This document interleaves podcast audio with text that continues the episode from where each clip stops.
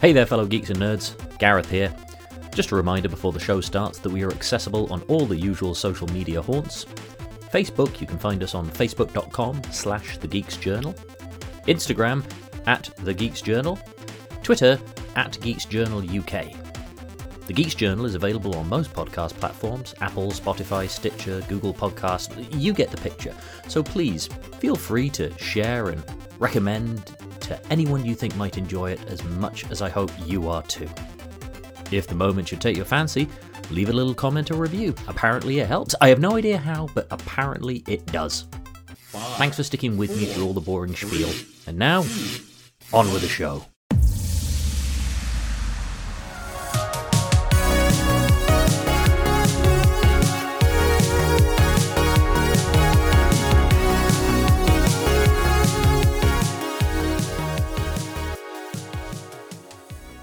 Greetings and salutations, fellow geeks and nerds. Welcome to the Geeks Journal podcast, the rewatch podcast where old friends reflect on films from their past and see how well or how badly they've held up along the passage of time.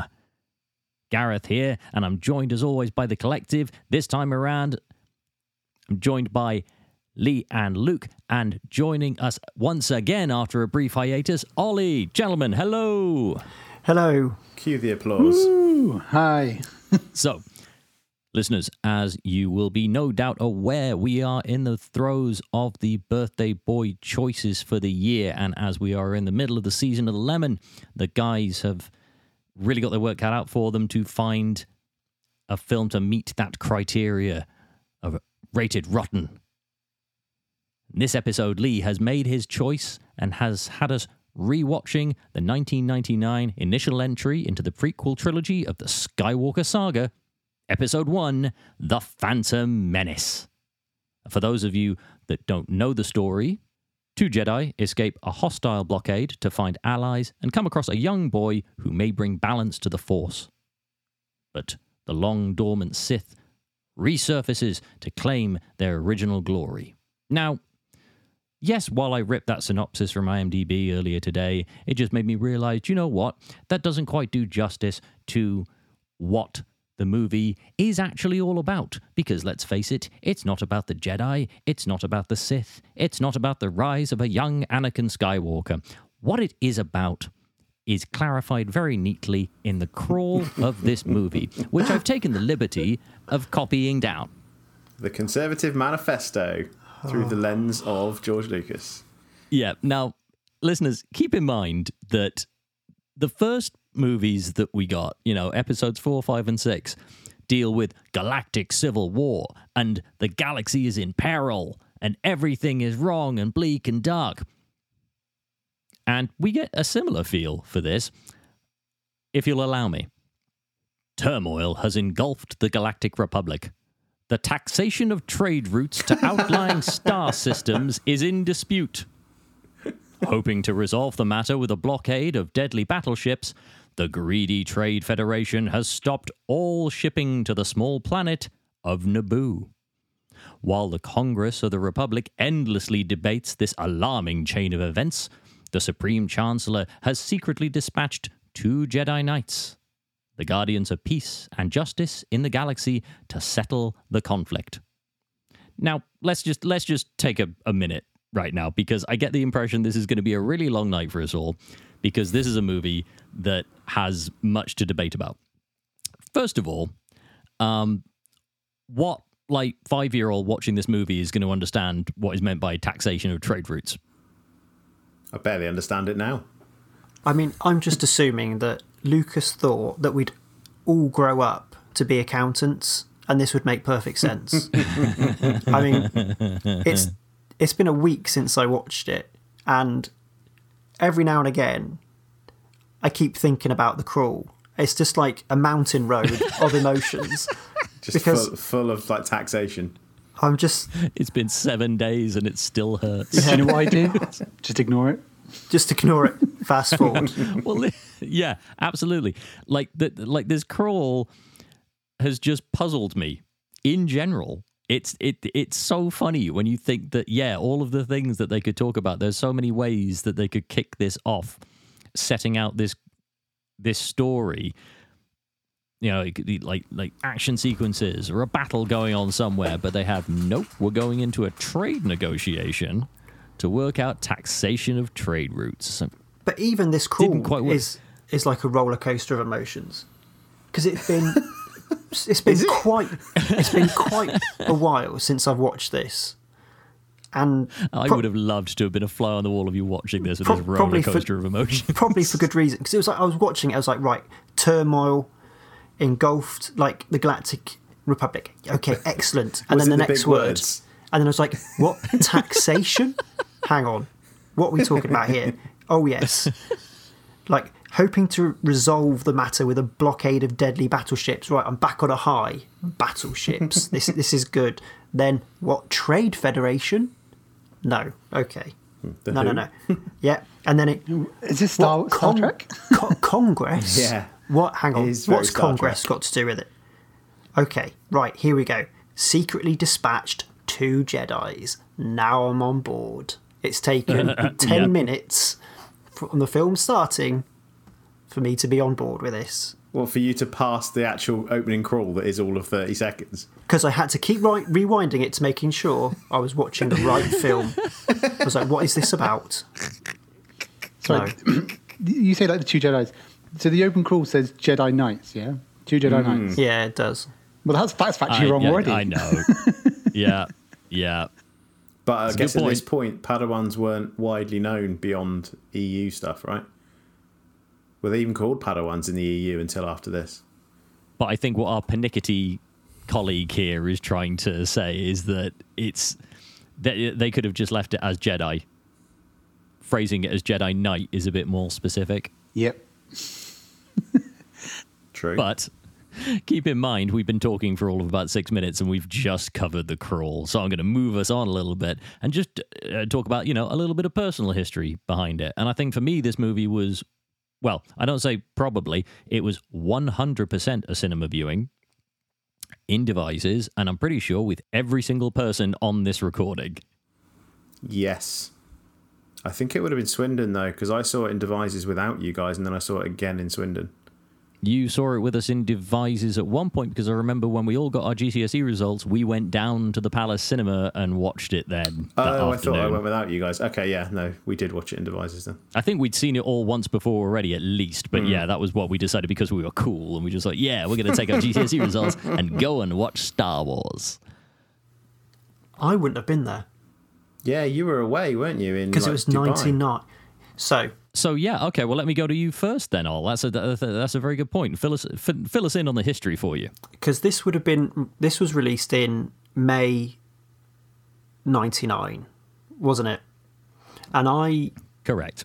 I moved out the country towards the beginning of spring of 99 I would take I didn't see out the final year of GCSEs before moving to Dubai so Yeah, I. I I definitely didn't I'm 100% sure that we I saw this with the family in Dubai.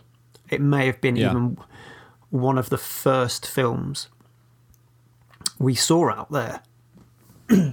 I mean, and the other big blockbuster that we saw out there was Godzilla. but yeah, we I would have definitely Chinzilla. Chin- I definitely would have been abroad at this point, and I'm sure we saw it in in Dubai at a big American style multiplex cinema, which was probably my first Nice. like big experience with like proper Dolby surround sound. I don't think I'd really had much experience of a cinema like that having just had the Palace Cinema in Devizes Not in, yeah, not in, for, not in so many years. No, no. Much love, much love for you, Palace de- Cinema and Devizes, but you need some work. yeah, You're yeah. getting some work. You're, But- you're getting a facelift. She's an old girl. Served as well. She's an old girl. She's got some city miles on her, but she has served us well. Yeah. She- So yes, I would have seen this in Dubai with family, and I I could I could have guaranteed we would have been quite excited because we would have actually have seen a few of the possible like reissues as well, actually at the Palace Cinema, and I remember seeing a couple in Shrewsbury cinema as well with extended family. Random. But Oh, why you say with extended family. So, yeah. Sorry, I thought you just sorry for a split second. I thought you just went and said, "Yeah, I just decided to go to a different cinema. We'll go to Shrewsbury." So you had Shore Ridge closer, closer than that. It's quite the track. Quite a track. The lengths that people will go to to not go to Swindon And, and to see Star Wars. and to see Star Wars. Yes, I mean, uh, but uh, like before we get into it, I just want to try uh, like like just to just to do a quick roundtable about like what people's original thoughts were on the movie. If you can remember that far back, you know what's what sort of like historical kind of feelings you've had for this movie, where it sits with you. Uh, te- uh, tell us your stories. I mean, Lee, I want to come to you first because I want to tie this into why did you choose this movie this year? Well, let me uh, crack open a brew first and, and figure this one out. Um, so, I remember growing up through school, finding a love for Star Wars in my early teens, and obviously then you find out the anticipation the build up. They're going to make new Star Wars films. This is going to be the first new Star Wars in 16 years, which sounded like a long time back then, but actually now we are further from the end of the prequel trilogy than we than the start of the prequel trilogy was from the original trilogy, just to give you some mm-hmm. perspective. But yeah, in terms of my history with Star with it, I mean I've spoken many a time about Star Wars and and my love for it.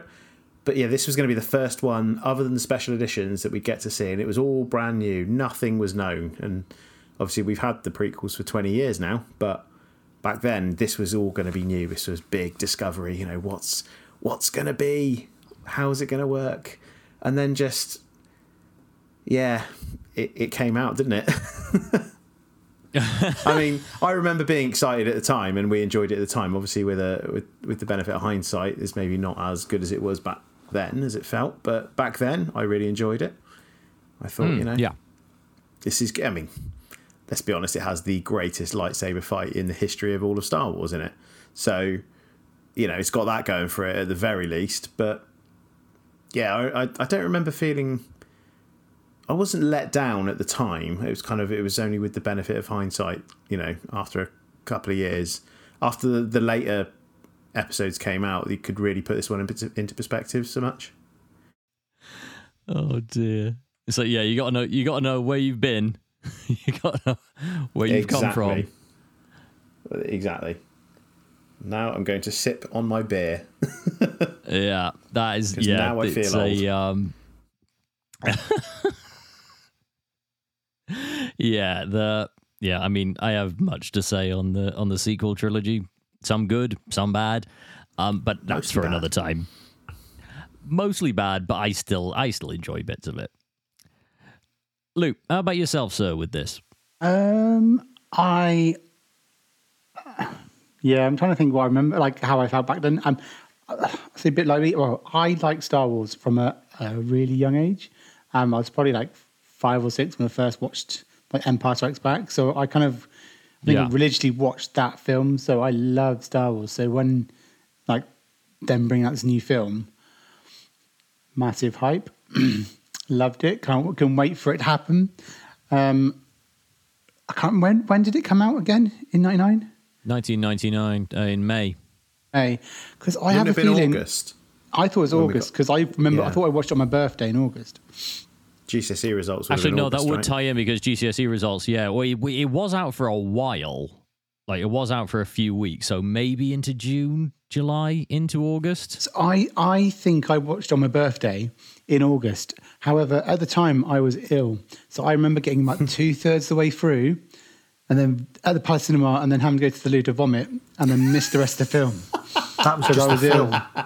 Film. That was maybe. That, that was, maybe. that was Jar Jar Binks Um, coming on so, screen. so unfortunately, I had to wait because I couldn't make it back. Couldn't go back, so I had to wait for it to come out on uh, probably VHS at the time. Oh man, really? That would have been ages. Yeah, um, or yeah, or it was on TV. Something I had to wait for a bit so I could then watch it. The watch second it. film would have been out before you saw that again. Yeah, so um, I, uh, I had to wait a while so I could watch that, the end of the film, to know what Why everyone not was on just about. go back? Just go Um, again. I because I went on holiday and then I think it was gone from cinema. Or I didn't have a chance Mm. to get to it, so I had to wait for a while before I actually finished watching it. But yeah, Is that when we worked at the sandwich factory together? That I've been around that time? uh, no, but yeah, Uh, later. No, we started. Yeah, yeah, yeah. You guys started the sandwich factory a little while later. I started that year. I think. Like I started in the. I started in the. I think summer. it'd be 2000 I were, like- started. Yeah, okay. Yeah, yeah. I fucking hated that job. Yep. Because of you, I got the job. Ollie, anything more you want to expand on with your with your history on this? I think, like Luke, there was I had like real high anticipation for it and like a real desire to want to see it because I'd grown up with probably the figures before seeing the films themselves, and my first feature length were the Ewok movies, and I know they are Oh, berated Jesus. and not loved, but I they have a real like place in my heart because I they have zero problem with them. I don't know why the guys have been on your ass about it, like 'Cause they- for, for as long I've as never they have seen been, them, but they 'cause look it's the- fucking terrible. It's because they've just dated. That's all. I mean they've dated much better than the holiday special. Well, yeah. To be fair, that didn't date well when it was released. the day after was a mistake. but being like fortunate to have like my dad being in the toy industry, I was kind of privileged to know what the toys were in advance through catalogues and brochures being Yeah, kicking sure. around the house. So there was always like there was quite a bit of hype in the house about it. And I was genuinely excited to see the film. And when I saw the film, I would say I probably loved it, and it was an exciting roller coaster to watch. Yeah. Probably because I hadn't Opening seen crawl's anything to go by, yeah. probably hadn't seen much like it at the time because it was so effects heavy. And you know, as soon as you kind of almost get into the film, you're given every like new Jedi trick that we hadn't seen before. You know, we'd seen Yeah. a whole new side to them. So it was it was really exciting. And even other characters that I'm sure we will go on to moan about weren't an issue. But I think as rolled into later teens and also being influenced by the media and p- perhaps heavily spaced the TV program in some respect. No, Um, surely that came out after this. That came out. That was early 2000s. yeah, so that's what I'm that's what I'm saying. So so so moving on from that and having Phantom Menace was 18 months ago and it still hurts, right? That's, Yeah. the, that's the running line. Yeah. So- but that's for season two. That's for series two of Spaced. Oh, is it? Season yeah, series one came out before that. ah So having been Oh, like sorry, influenced by all those things, like into my teens as well, I've kind of like now grown a slight like disdain for it, like everyone else has through, unfortunately, like the culture of it. But needless to say, won't go into it too much now. It was a it was a different experience this time round. Yeah. No, I get that. I and I think like because because for me, yeah, I did like it didn't fall into that much sort of like disrepute for me for like a good long while. Like, I remember watching this film and you know I did enjoy it, and it was w- we had the benefit of a m- uh, of of, of a marketing like barrage that the likes of which they, I, I don't think they ever saw in the seventies. You know, you like like uh, like uh, like seventies and eighties when the original trilogy was coming out. I remember when that trailer first came out, and that was when we first heard Duel of the Fates. That was when we first heard that incredible piece of orchestral composition that John Williams gave us, and that was in the trailer, and it was epic. And we literally saw everything everything of note. They could have kept Maul a surprise. They could have kept the now legendary double lightsaber a surprise, but they put all of that out on Front Street. And you go, oh my God, this is amazing. And then you watch the film and went, oh my God, they literally showed us the whole film in the trailer. I think what it was is that the toys were released either slightly before the film, possibly, and, and they were just building up massive hype for all the merchandise. Are you getting confused with the, the, are you getting confused with Gillette just releasing the lady shave? Is that what you're getting confused with? to be honest, though, the biggest gaff is putting uh, the bit about Qui Gon's death on the soundtrack that released about two months before the actual film came out. That was absolutely hilarious. Yeah. Because I had that soundtrack and I had it on cassette because I wanted to listen to Cassette? Duel of the Fates. And I think we even talked about it and we just went, hold on. I had it on CD, mate. Come on, it was 99. We were at least on CDs by this point. Oh no, I had a cassette of it. You fucking hipster. I wasn't made of money. you fucking joking. Oh no, I I only listened to it on cassette. It sounds so much better. you hipster, you. To be to, to be fair, it did. Except when the tape slowed down a little bit. Anyway, I'm not going to get into this with you now. We're going to get into the film. Let's do it. And more importantly, listeners, be prepared f- for the fact that there are spoilers in this, not just for The Phantom Menace, because you know that. This is the movie that we're going to be talking about. But I get the impression we're going to be delving into a lot of Star Wars lore in movies and TV. So be warned. And with that, let's get into it. So, I mean, I watched this on my. Lee giving me guff about listening to it on tape. I watched this on my 4K disc the other day. I didn't stream it. So I don't know what you Luddites were watching, but Laserdisc. it was the. Uh, so you Laserdisc, Lee? Uh, unfortunately, I thought it was on f- in 4K on uh, Disney Plus. It is not. Interesting little fact. It is only in 1080 because I looked at it and I'm like, has our internet quality dropped? Checked everything. Nope, nothing wrong with it. I'm like, this looks like I'm watching it through a bloody sheet of um, polis- uh, perspex, you know, or something. It looks really muddy and unclear. And then I did a bit of googling, Yeah. and apparently it is only on uh, 1080p for uh, the Phantom Menace on Disney Plus. Interesting. Interesting. No idea why. Um, No, weird. Um, but yeah, so I was watching this on 4K, and I don't know how it starts on on Disney Plus, but there is something about like because we get the 20th Century Fox logo, and there's just something about hearing that fanfare for like the 40 years that I've been on this planet. There is something about that fanfare that I think you just immediately associate with this franchise. It doesn't matter like anything else that they've done. Like Fox has been on this, pl- like Fox has been in the industry for decades, but there's something about that that like a core memory engaged of hearing that fanfare, and it is fully associated with Star Wars. I think in just perhaps like films towards the end of the 80s and definitely into the 90s, it was such a like behemoth and churned out such great cinema at the time that I think it will always like be a, a beacon for kind of a top-notch quality film that we were all into. And yes, Agreed. as as you say, I had the same feeling, and it did on Disney Plus. It had the music, and I was just like, "Oh yes!" Great. I forgot that feeling. Hmm. It's been a long, t- long time since I've had that. it's it definitely feels like it's missing from more modern Star Wars films, and I think part of the reason is because actually it feels inherently Star Wars in its sound and tone, because it is it is still an orchestra, you know, with the trumpets and the drums, etc. And it kind of just fits right in. You could hear that probably in the background, like a score of the film, and it wouldn't sound out of place if it was played at the right time. Sure. point.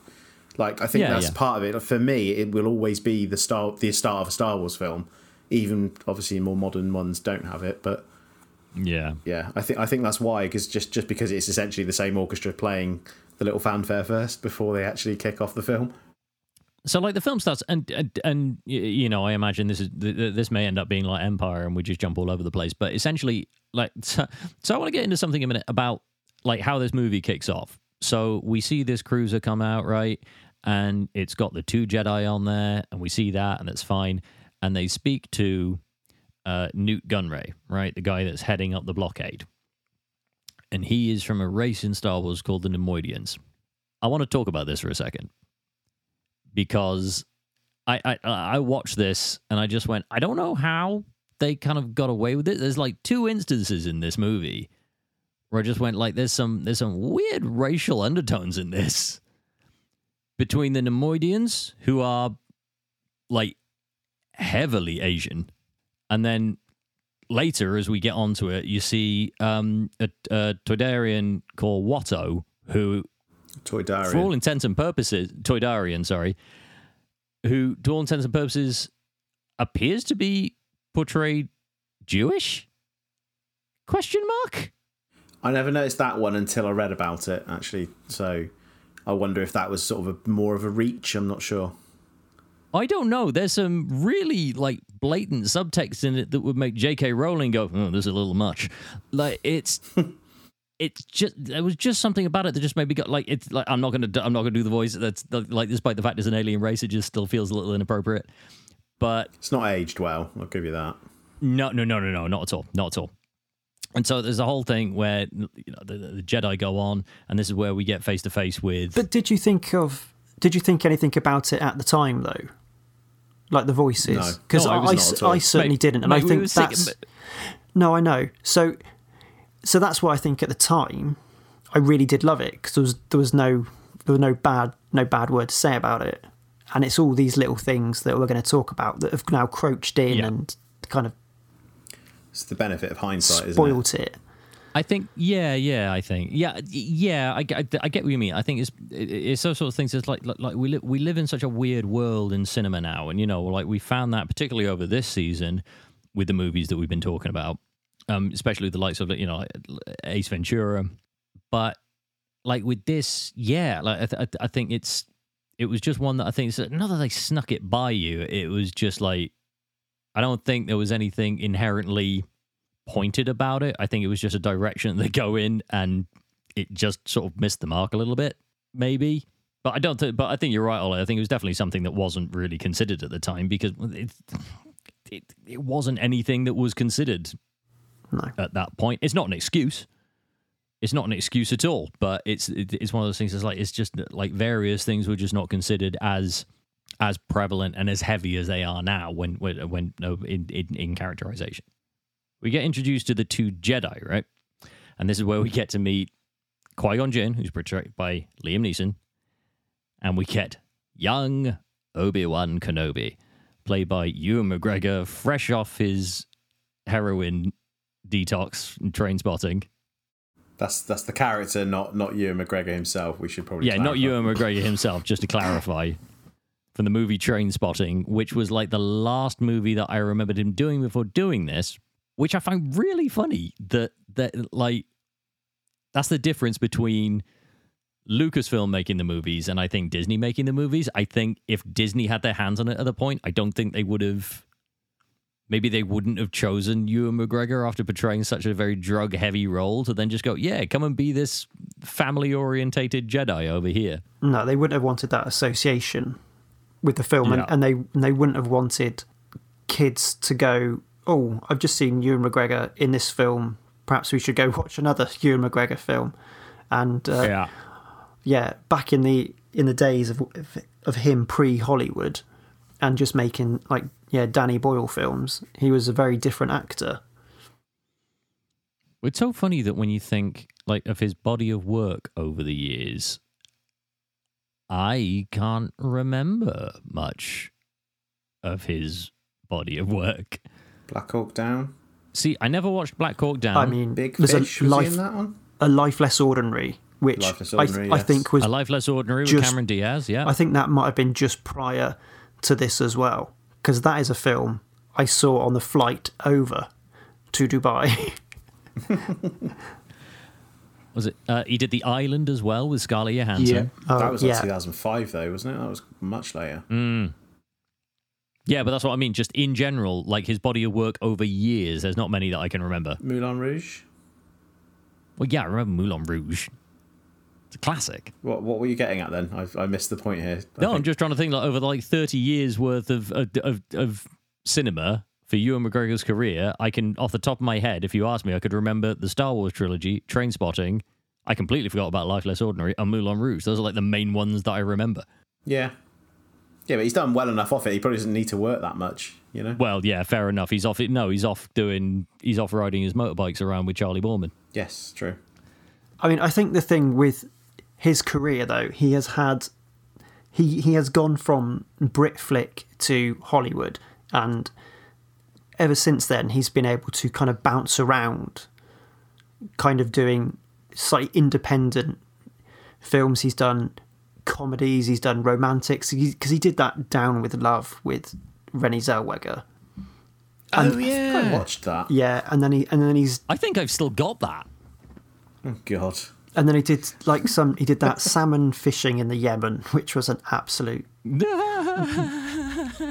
know, fishing and then in the it- Thames. yeah. And then he's done like really like irreverent type comedies, like um, the Men Who Stare at Goats, Oh yeah, and plus totally and thing, about that. and then like Angels and Demons. So Oh yeah, he was in that. yeah, he's like bounced around. He's had such a varied career that it's almost made him like anonymous somehow. Do you know what? This is my fault. I'm getting us back on track. Sorry. So anyway, yeah, Obi Wan Kenobi. Obi Wan Kenobi rocks up, and Without they a get, beard. and they get ambushed criminally. without a beard. Without a beard, young Obi Wan He's only a Kenobi. Padawan. Yeah, but he's still could Yeah. have had a beard. He's in his twenties, right? He's not like he's fifteen. Well, you're only 40 now, can't see a beard. Yeah, but that's different. he has a beard later in life. I never will. There's still time. Go to go to go to Tatooine and uh, you'll grow one. I'll just glue it on. go, go to the go to the tattooist and paint it on. so, like so, the, so the whole thing is right. Like the, the, the oh, gee, say about Obi Wan Kenobi. quick, What I do want to talk about Padawans. That little that like, like not not the braid, but that fucking rat tail ponytail thing where they got like their head shaved and then they got little little, little knot in the back. Pointless. Don't get it. Never mm. liked it. Yeah, I didn't like Weird that. design. Test of discipline. Can you not shave it off? is either that is because they're expected to cut their own hair off. They just can't reach that far, so they just leave it growing in the back. Yeah, you, your lightsaber lightsaber training is. Yeah, shave your head without giving yourself a lobotomy. Yep. So they got this whole thing with it, like like uh, we get the preview of because the Nem- the Neimoidians are working with someone Darth Sidious, and like Darth Sidious isn't even mentioned in the crawl. You just have the Neimoidians with this very throwaway line of "I will contact Darth Sidious." And your ears are immediately pricked up. It's the worst setup ever because then you see the figure, you see the the the the hooded figure, this mystery in inverted commas figure, because anybody that's seen Return of the Jedi at that point would immediately go, wait a minute, that's the Emperor. So you already know like where this is going to end up in some respects. Like it's telegraphed really early on. It's fun to see the journey. Also, they, they make very little effort to disguise that Sidious is also Senator Palpatine. Like later on in the film, it's like it's quite clearly the same guy. Even if you've never seen any of the original trilogy, you're going to be like, that's the guy they were talking to at the start. And there's no attempt to cover it up. Yet there's off a lot of subtle references where, like, you know, that just as like a, a scene is fading from one to the other, you'll see like Palpatine just give a little wry smile, just like as it disappears off frame. Ian McDiarmid, like the, the the more I watch this as the older I've gotten, Ian McDiarmid, I come to realize is killing it in this movie. He's one of the best bits of this film. honestly so good. There are like bits that I remember watching where I was like, oh, that's kind of really hammy, and oh, that was a really light setup. And it's like, I mean, I'm skipping right ahead to the end here, but where he turns around to Anakin and says, and as for you, young Skywalker, we'll watch your career with great interest. Hmm. And it just sounded like, oh, that was just like the most unsubtle like setup ever. But aside from those little bits, you're rightly like you watch the little, the very subtle stuff that he does as the movie goes on, and it's, I, I, I mean, I, I was, I was going to talk about this later, but I'll set this up now because it'll, uh, it feeds in. Uh, uh, watching bits of this movie, I just think they got the tone of it wrong. I think if they made this movie now, I think if they did it in a setup of like a like a sci-fi political thriller, I think it would land a lot better. I, I agree with that. Um, I think, to be honest, the biggest issue with this film, and I know we've talked about this ad nauseum on other episodes, like other than the dialogue, the other, do you know what the biggest thing for me is? Is is the is Anakin's age? He's too young. Yeah. If he was, Yeah, if they agreed. aged him up to be closer to Padme's age, one, it would be slightly more believable. Oh, you know, there's this kid that you know has got these supernatural powers and can pod race, like fucking hell, and you know it has the reflexes of a Jedi. But also, it's less creepy the fact that they fall in love because it's like if they meet in like you know the ages they are in Episode Two onwards, that's kind Yeah. of okay because you know they're not far apart in age. At this point, She is uh, expressing feelings for a minor, and it's very uncomfortable. But she herself is a minor as well. Do not forget this. Yeah, but the age I'm not saying- difference I'm is not quite saying it is noticeable, right. isn't it? Yeah, she's she's clearly like, yeah, she's mid-teens and he's prepubescent. It's just weird. Yeah, yeah, agreed.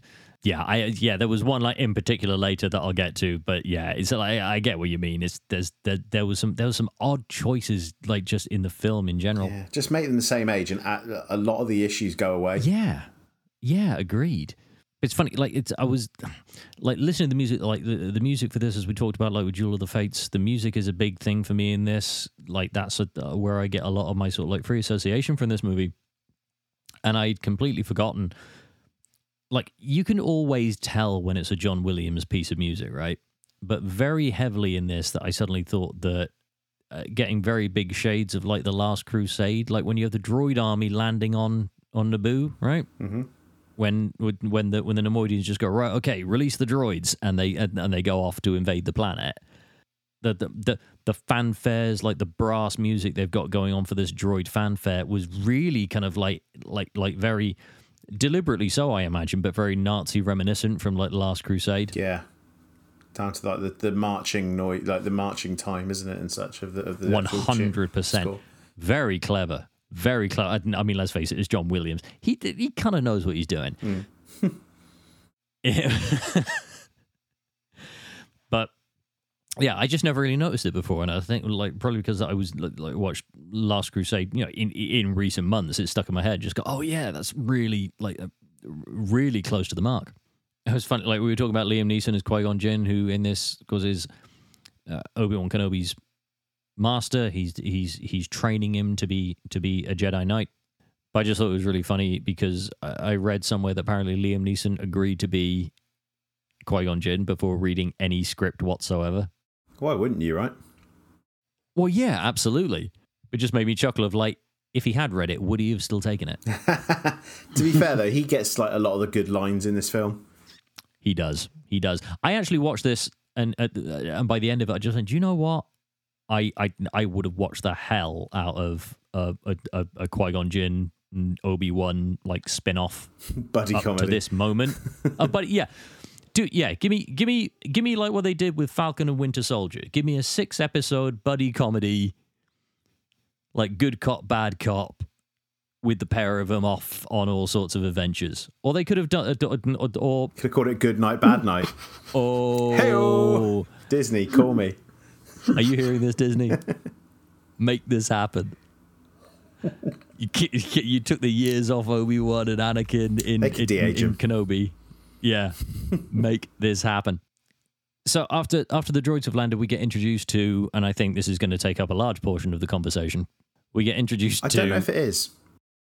Carry on, and Well, I'll explain. A mixed bag, not in a, not in a, not in a negative way, is what I'm getting at. Is because we get introduced to a character called Jar Jar Binks, who is a uh, from a race called the Gungans, who are this uh, water. They're, they're, sea creatures, aren't they? And, and uh, like they live in caverns underground, underwater.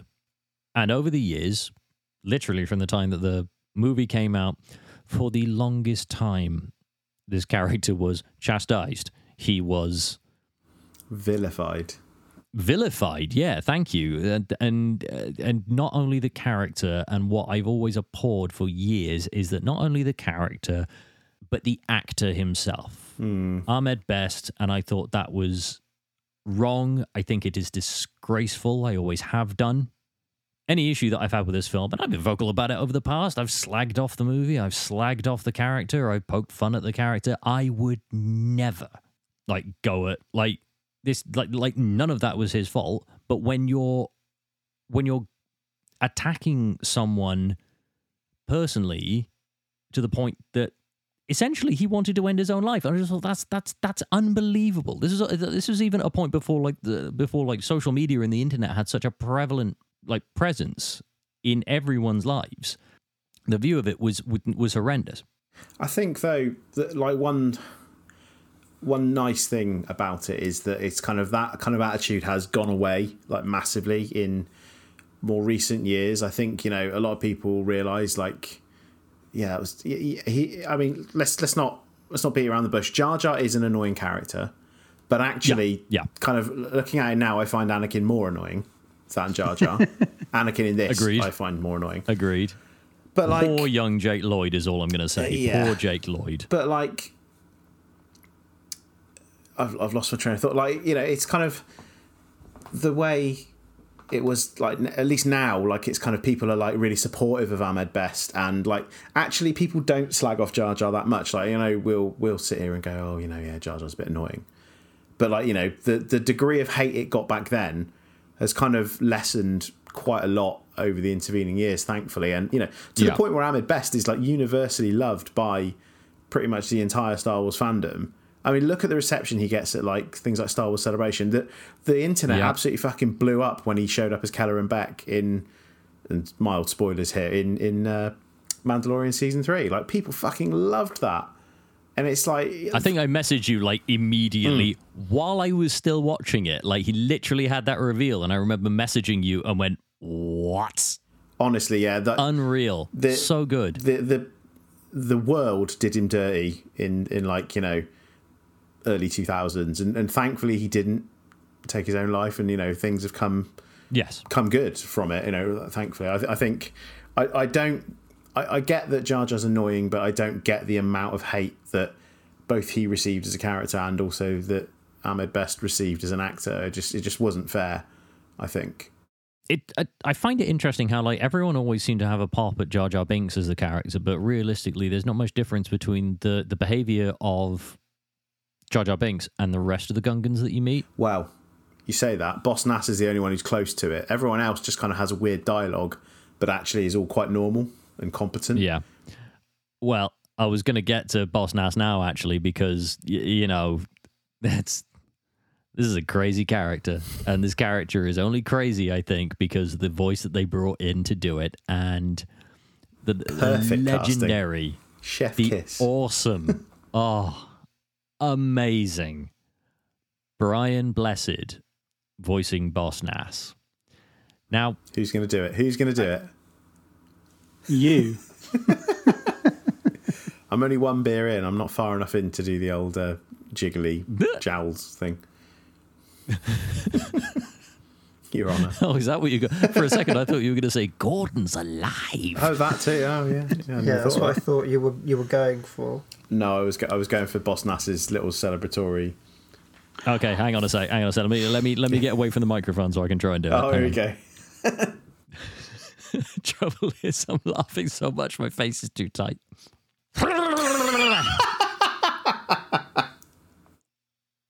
I don't know how that's going to sound on the mic, but I just saw the meter peak so oh, hard Oh, it nearly God. shot through the top of the Honestly, mixer. you should just you should just end, like put that at the start of the podcast. It's the first thing anyone hears when they play this episode. Everyone will know what it is. Everyone will know. if, they, if they've seen it, they'll know. See, I think we should go full circle, and Ollie should make that his text tone now because I still have him doing the probe droid as my ringtone.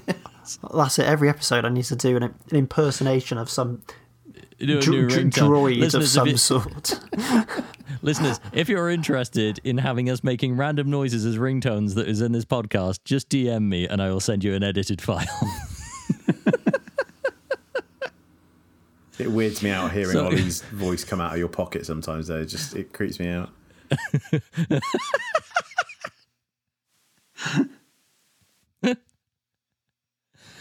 so, I was reading about Brian Blessed. Remember him? Yeah, sorry. back- Oh yeah.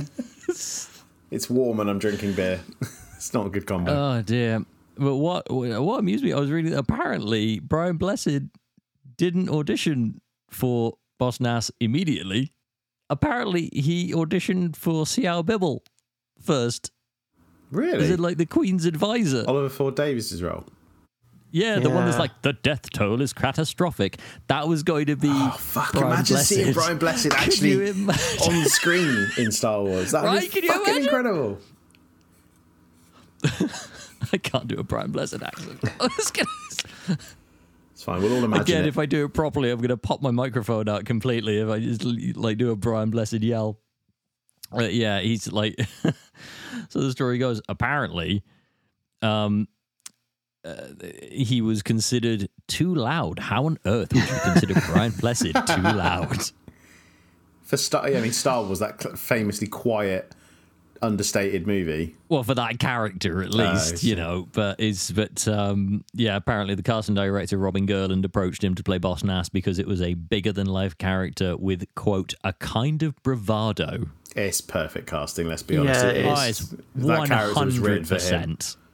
I couldn't imagine him doing anything else. I remember watching him on an interview on the Big Breakfast way back when, when the movie was coming out, and he was. T- I remember him talking about the film, and he said like there's about the wonderful language and the dialect and things like that. I just said, oh, someone's cashed their check. It's But I, I do think they, they did a, a good job of his um of his character in the film. I mean, the special effects regarding some of the characters are a little bit ropey, It's not that bad, really. but It still held up quite well. That was one of the things that I thought across the film as a whole was The I didn't. interesting. It's probably because, again, like you, I streamed from Disney, and now you said the fact is that it was on 1080p. Might be the fact, but for me, it felt more dated than the original because it's less, it's more, yeah. um, Interesting. more special effects rather than um, props. I I think, think that's fair. I th- sorry, just to say, I think what probably happened is is I was the same, is that the effects that did look more dated because the the physical real life characters and um, people that were dressed up looked so much more real and higher def. The- Sometimes out of place. yeah, the biggest issue I had was that, especially with Liam Neeson, is that he would quite often just look absent when he was talking to a CG character. like he would just be looking beyond them or past them. And but then I thought I do I appreciate that this was probably really early on in this kind of like working, and it's probably the first time he'd ever done it as well. But so it was be all a bit Ahmed of a Best was on set the entire time wearing like a peaked cap that had Jar Jar's face on it. So like they had eye lines and such and everywhere to look. He was just because that's the thing. He wasn't like a completely absent character. Ahmed Best was No. there acting him out, and then they replaced him, you know, frame by frame essentially with with Jar Jar. But he was there on set in costume. So I, you know, either that or just Liam Neeson just was phoning it in on those particular scenes with him. I don't know. dare I don't know you, if he. Yeah, I think his performance is one of the best in the film. It's yeah, no, it's really good. That's the thing. Like I I have I have grown. It was definitely a grower for me. I have definitely grown to love that performance. Um, as I have with most of it. To be fair, I think this. I it's there's a there's a, okay. So I'm a I'm a big fan of the of the sitcom How How I Met Your Mother, right? And there's a, a a line in it when they they're trying to be very supportive to a friend who's gone through a bereavement and they're trying to be very supportive so they don't want to like argue with him or cause any issues. And he cottons onto this pretty quickly and one of the things that he then tests them with is the phantom menace is the best star wars movie that they made. And neil patrick harris almost chokes on his beer and then he just pauses for a second and go it ages well is the thing i think. And the second i watched it this time i went god damn that's actually pretty true and I don't know if that's. I I mean, Lee, I know I laughed when you said that, like, it was through the hindsight of the sequel trilogy that you realized the better quality of this movie. I, t- to be honest, it's not necessarily And- through and- the sequel and trilogy though. It's it's actually due to all the kind of fleshing out that the prequel era has had in the intervening years with things like the Clone Wars, etc. But sorry, carry on. Yeah, yeah. No, no, no, no. Exactly that. I think like like because of because of things like uh, we uh, like we are we have been blessed with. I know we I, I know we have like an existential crisis every episode, but ultimately we've been blessed with development of time to see these things mature a little bit and to and, and to see it not through like from teenage to early 20s angry young man crap and then just go it's like not my star wars. And then you and then the older that you get and you just be like oh wait hang on. Oh wait so they were doing that and that's oh okay. And i think you did like you know you've been given a gift of additional years to see a bigger picture of what they're trying to do. And as you mentioned, like with ex- with the with the now expanded universe as it stands, and because of things like Kenobi being released and and, and various things that have given that expansion to those stories. And there's a few bits that cropped up in this, which I'll get into shortly, which have been fleshed out but aren't as widely known. That it's it's a shame because it's on mediums that don't grab everyone's attention. I did joke because I didn't realize like this whole thing where you got like like, like with Qui Gon Jinn's talking to Boss Nass. I I I I don't know if I've never noticed it, but I hadn't noticed it for a good long while. I didn't realize that Qui Gon mind tricked Boss Nass. Oh, yeah, about totally. letting He does it to go. Oh, everyone. Oh, totally. Yeah, Yeah. he's he's all over that. He's flinging that the about fir- like candy.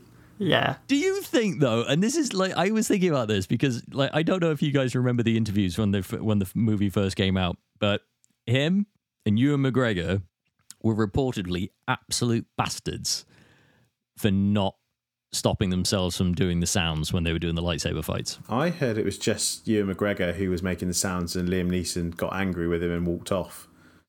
Oh, really? I hadn't heard that. I heard they both did it Uh, maybe. because that just makes me wonder, like, if he's because like if he's if he's waving his hand all the time, that makes me think was like was that direction or was that a choice? Was that to go? I'm going to try and sneak this in as much as I can.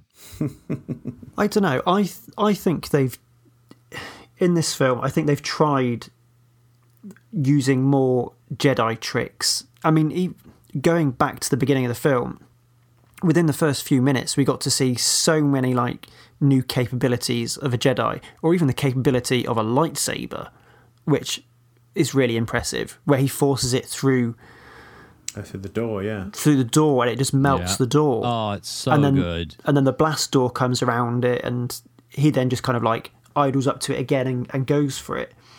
There's Because he pauses, because he hears it, and he and, and, and he assesses that situation and goes, "So right, okay, I've been cutting around a door. I cut around. I can't cut around it, so I'm just going to stab through it."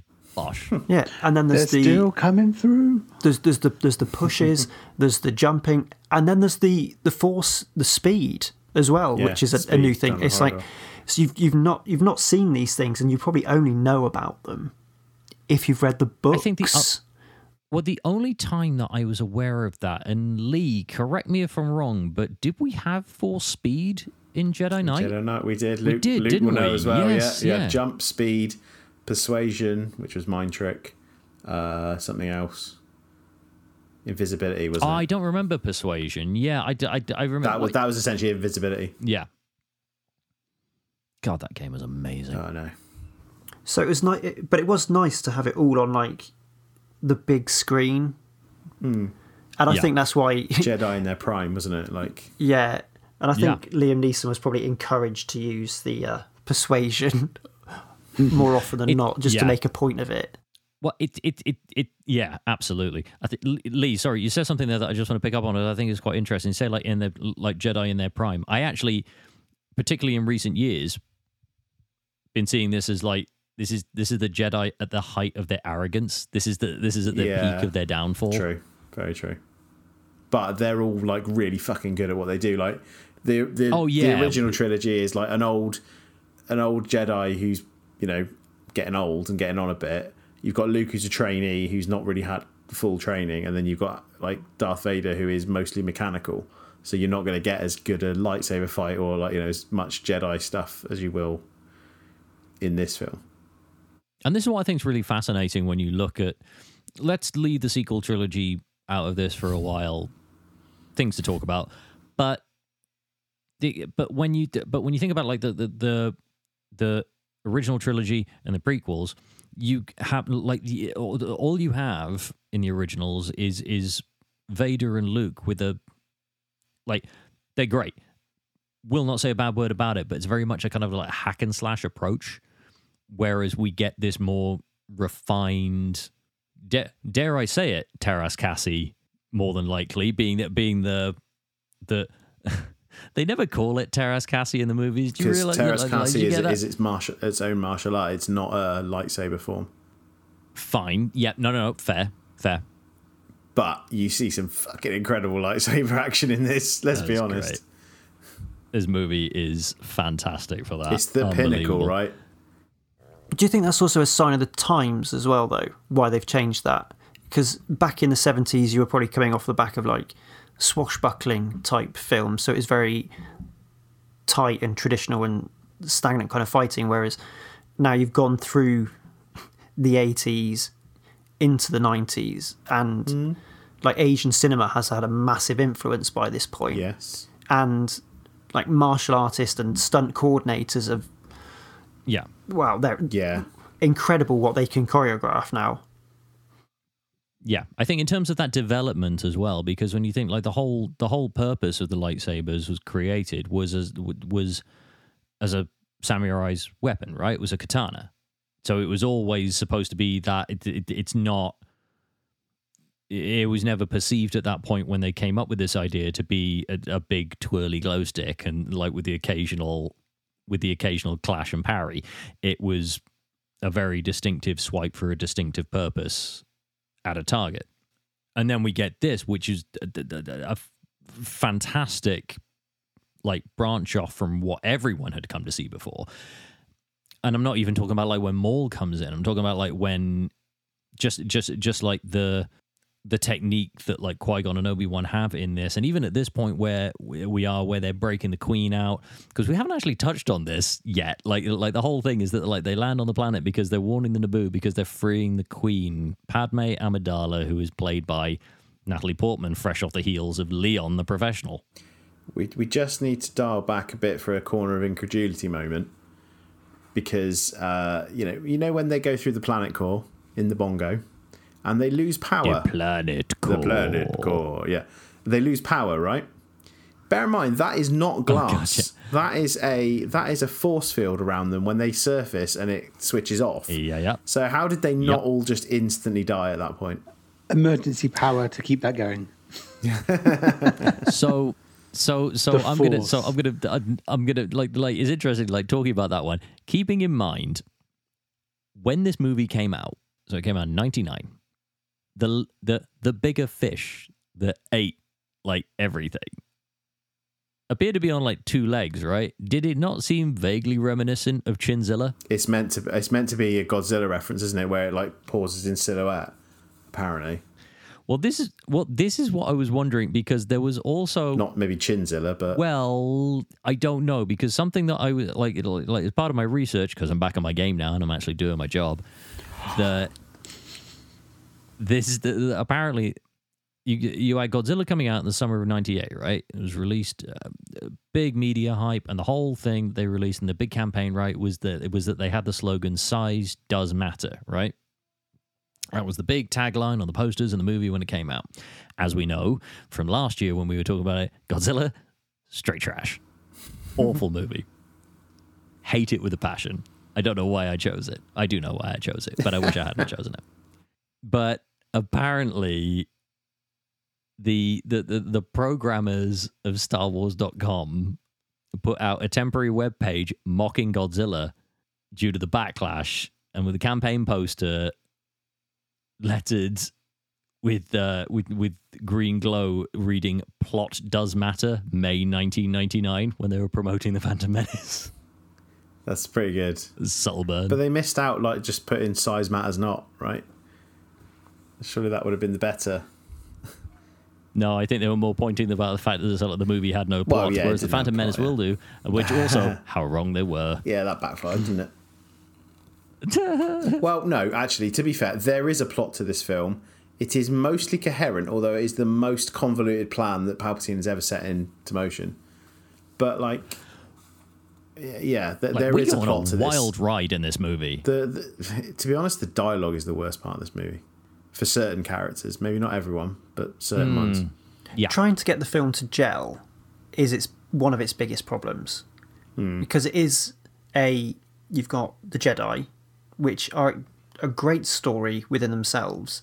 Them going to rescue a queen on an alien planet would have been enough, and it being all kind of overseen by the evil emperor, that would have been great.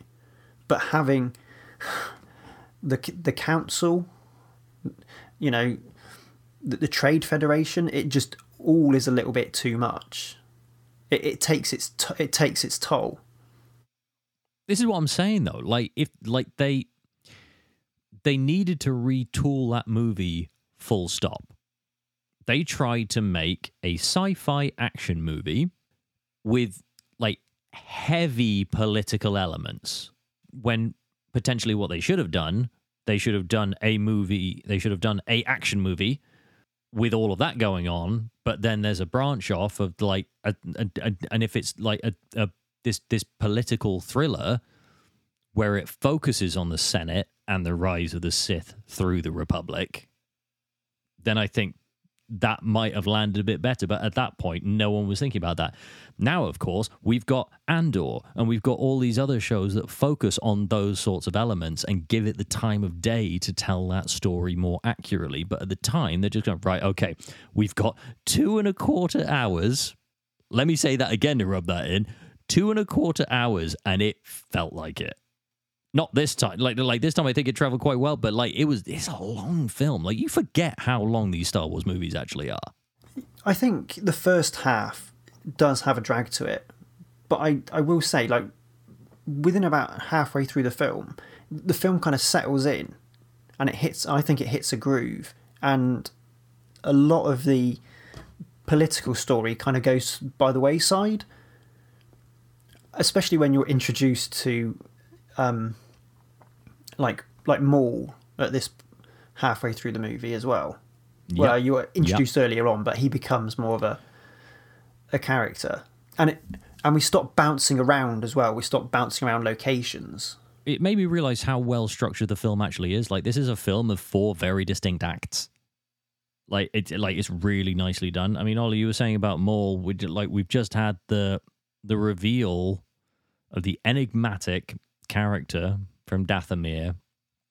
Not that we knew what dathomir was at this point in history but Wasn't even mentioned at this point, was it? It wasn't even mentioned till wasn't even mentioned. Wasn't even a thing. I mean darth maul. And ah, if ever there was a wasted character at that point. And now one of the most used and beloved villains in in, in the history of the franchise it's a, and it's wonderful It's the same as Boba Fett, isn't it? yeah oh completely You you- you've got to wonder. I, I don't know if it will, but will it happen to Captain Phasma, like ten years down they, the line? I think it should because Phasma was actually a really fucking good character. Yeah. They did her dirty. yeah And Gwendoline Christie was the perfect person to play it, but yeah, they just didn't. Gwendoline Christie has the gravitas to carry off that sort of character, Totally. and it just doesn't like. But she just wasn't given the time of day. She was just she uh, just this odd plot device just to move the story along, rather than a character that could have had some depth. She didn't even move the story along. Let's be honest. She's literally there for one scene, and that's fucking it. Like two scenes Yeah, across two fair. movies. Such a waste of a good character.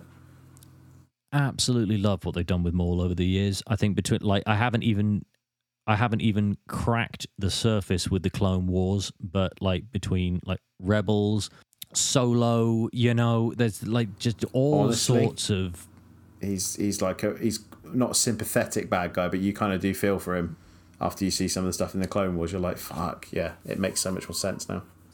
wonderful, absolutely wonderful, and the love that Sam Witwer brings to voicing that character as well, I think is it, it, it, it's honestly it's it's wonderful to see, and it's interesting how like you just yeah it, like like your Facebook. I just remember watching that trailer. Just go, wow, this character is amazing, and he has like eight minutes of screen time, something like anything, that isn't it? like so small, but just a wonderful presence, bodied by Ray Park, voiced by Peter Serafinowicz. Because, well, listeners, if you've not heard Ray Park speak, Just Can you Google it. It's no different to like you know them re- Vader. redubbing Vader. Yeah, exactly. yeah, It's yeah, tradition at this point to redub absolutely. the Darths. I think yeah. All right I there, think so. Jedi. How you doing? So it it is it is wild when you look back on that footage of Dave Prowse doing Darth Vader's You are voice. part of the It Rebel is- Alliance and a traitor. Here, mate. I'll have you. It's like if Hot Fuzz did Be Kind Rewind. It oh, was I love that film. Sweded. wild. Sweded the Phantom Menace. Interesting point that I was reading. Darth Maul's like the only Sith apprentice to not be a Jedi first, as in like Oh, in, not to be a in fallen terms of the Jedi, yeah. movies. True. Yeah. Everyone else has been a fallen Jedi, but Maul is the only one that has been brought in. Well, I think uh, well, you haven't seen the Clone Wars, so yeah, you don't know his backstory. But yeah, it's yeah.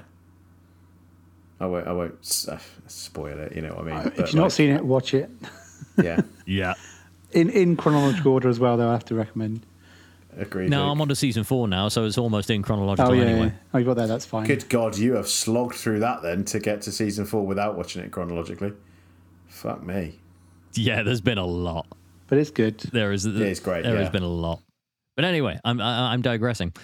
So as they're escaping Naboo, right, we get to find out what uh, we get to find out what what Ralph Brown did before he was. We had to beat them to death with the bones to It's all I could think about when I was watching Yeah. it. And he was telling Same. he was telling stories, and it's like, and I just kept ending each sen- each sentence with, yeah, and I had to beat them to death with their own shoes. As So well, I was just me like, and Keith Moon. we're on a star destroyer, right? And all he wanted was some got red this bl- Skittles. Where the bloody hell Bloody am I great going to get? Bengal tiger. It's M&M's, isn't it? Yes. M&Ms, yeah, yeah. it is. Ten You know, brown M&Ms M&Ms. to fill a brandy, yeah, ten thousand M and M's to fill a brandy bottle, oh. or Ozzy wouldn't go on stage. So there's Darth Sidious with his great big Bengal tiger. Called Darth Maul. crazy, absolutely crazy. Again, like there's so many. There are some. There's a wild casting in this. Celia Imrie is in this movie. Ollie, did you clock that? Y- Yeah. the- Have you the- ever clocked that before? Like that was crazy to me. I mean, it's just the, the the casting is is phenomenal. Like it's it's like when you see uh, Terence Stamp as Valorum. I'd forgotten he was in it. It's like I'd I'd forgotten that um, Captain I think I'd chosen to was, forgot he was in it. To be honest. It is an incredible cast, and it's also like a very British cast as well, which Yeah. is something I, I I'd completely like forgotten about. Not to say that made it a better movie in any way, but it was just it just it just had a really like kind of relatable cast. Of the main characters, how many are American? Two, I count. Natalie Portman and Jake Lloyd. So Ahmed Ahmed Um, Best. oh, no, at best. Okay, three. Yeah, Na- yeah. Natalie Portman, Ahmed Best, and Samuel L. Jackson and Frank Oz. That's about it, right? Everyone else is English. I mean, you can't really class them as main characters though. No. Like they're Well, not about in like this two one. minutes of, screen of time. the big names, then. Not in this one, no. I did find like like like watching this movie, I was really aware of Jar Jar Binks's eyes this time around. the old Like Sith thinking eyes. about like the the Sith the Sith eyes, the fan Those yellow theory that eyes. Jar Jar Binks is a Sith, like the yellow eyes, because no other Gungans have yellow eyes. It's the perfect theory. Oh my god! Like if like if you watch it through that lens, that trilogy, miles better.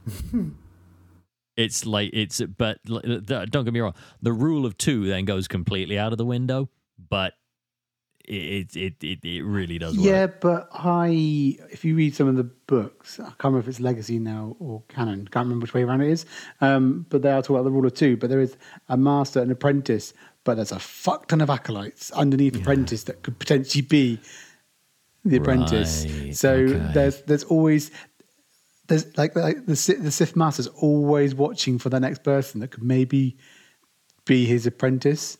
It's weird. Um, but yeah, no, um, there's I can't remember which book it was now, but yeah, there's the rule of two, but they, it was bought for a reason. But there was also those sort of dark force wielders that they were aware of that were potential or Sith Yeah. followers. Yeah, I mean, I'm really interested to see kind of what they do with this show because they've got the because Disney Plus are doing this show, The Acolyte, right? Yeah. and I'm not 100% sure on like uh, when that's supposed to be set. I'm not sure if that's supposed to be Old Republic or anything like that, but it, it sounds Luke like from what you're saying that's going to be in a similar vein of like you know there's going to be more dark dark force wielders and then higher I mean- higher realms above. If you're going down that route, then I, oh, yeah, no, I, I I understand the force of two. Well, I mean, it depends if they're yeah, I'm just, just thinking and I'm going, yeah, I'd be happy for whatever they do, really. Star Wars. Give me a give me a Darth Malgus on on on screen. Holy crap! Are you kidding? That would be amazing. Like like like if the acolyte is going to be Old Republic, hmm. they have so much more option to go down that route of bringing in like Darth Bane and Malgus and the like. I think that would be really cool. Isn't the acolyte the High Republic though, not the Old Republic? This is what we were just trying to work out, though. I thought it was High Republic. Is it High Republic? Okay. That that was the impression I got. I don't know. I could be wrong. Uh, to be honest, I've not looked into it. Sorry, listeners. Lee had to go off mic for a second. He wasn't just like ignoring what we were saying and then covering it completely. Terribly sorry. That beer went straight through me.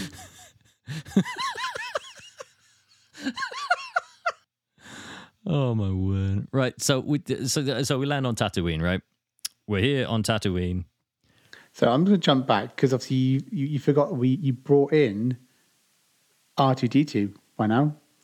Yes, that is true. That is true. And we see R two D two yeah. fixing the Queen's shuttle as they're trying to escape from Naboo. And one thing I noticed for the first time is um, because obviously, spoiler alert, the the current queen is not actually the queen. I can't remember her character's name. Um, It's one of the handmaidens, isn't it? but yeah, one of the handmaidens portrays the queen, whilst Padme Amidala is portraying a handmaid to- as- in disguise. Um, I like Yeah. the, the scene where the queen asks Padme to clean uh, the smirk on the face, and then I was like, "How have I not noticed that?" Going, "Yeah, you can clean the droid, my queen." Yes, yeah, yeah. I hadn't I hadn't seen that before. And do you know who that young queen is? Yeah. No, um, she looks familiar, but no. It's Keira Knightley. Really? Yeah. Surely you knew that, G. No, I meant really. Luke didn't know that. Oh right. No, Yeah, it's a very it's a very heavily made up Keira Knightley. What I actually didn't know about watching this movie is that one of the other handmaidens is Sofia Coppola. really? Yeah. Yeah. Which, given 1999, would have been years after she was in The Godfather Part 3. Yeah, and before her directing career. Oh, well before. Maybe, to be honest, maybe she did this and went, you know what? I'm done. I'm out. That's acting. I've done it. She saw how Lucas directed and thought I can do this better. Well, the reason why I think she was in that because George Lucas was an assistant editor. 'cause He's been friends with Coppola for years, like decades. He was an assistant editor on the first Godfather, and that was the fil- like like uh, Sofia and her brother. I forget her brother's name now, but uh, they both were in the Godfather as like their first movie appearance, which of course then Lucas assistant edited. But both of them are in the Phantom Menace as well. And isn't there? Um, I believe I did read a story that Lucas had like his his friends read the script, and that consisted of like Coppola and people like Brian De Palma. They didn't pick him up on his dialogue. Well, no, this is it. I think the original crawl was a good like few sides of A4. It was like a, about a dozen paragraphs, and I, I think the, the group of friends were like, "Oh, George, mate, come on." Well, I've heard a story regarding this that there is a, you know, where we live in a world now where we have the Snyder cut of Justice League and everyone's screaming out for the David Ayer cut of, of, of Suicide Squad. There was apparently a much longer cut of The Phantom Menace.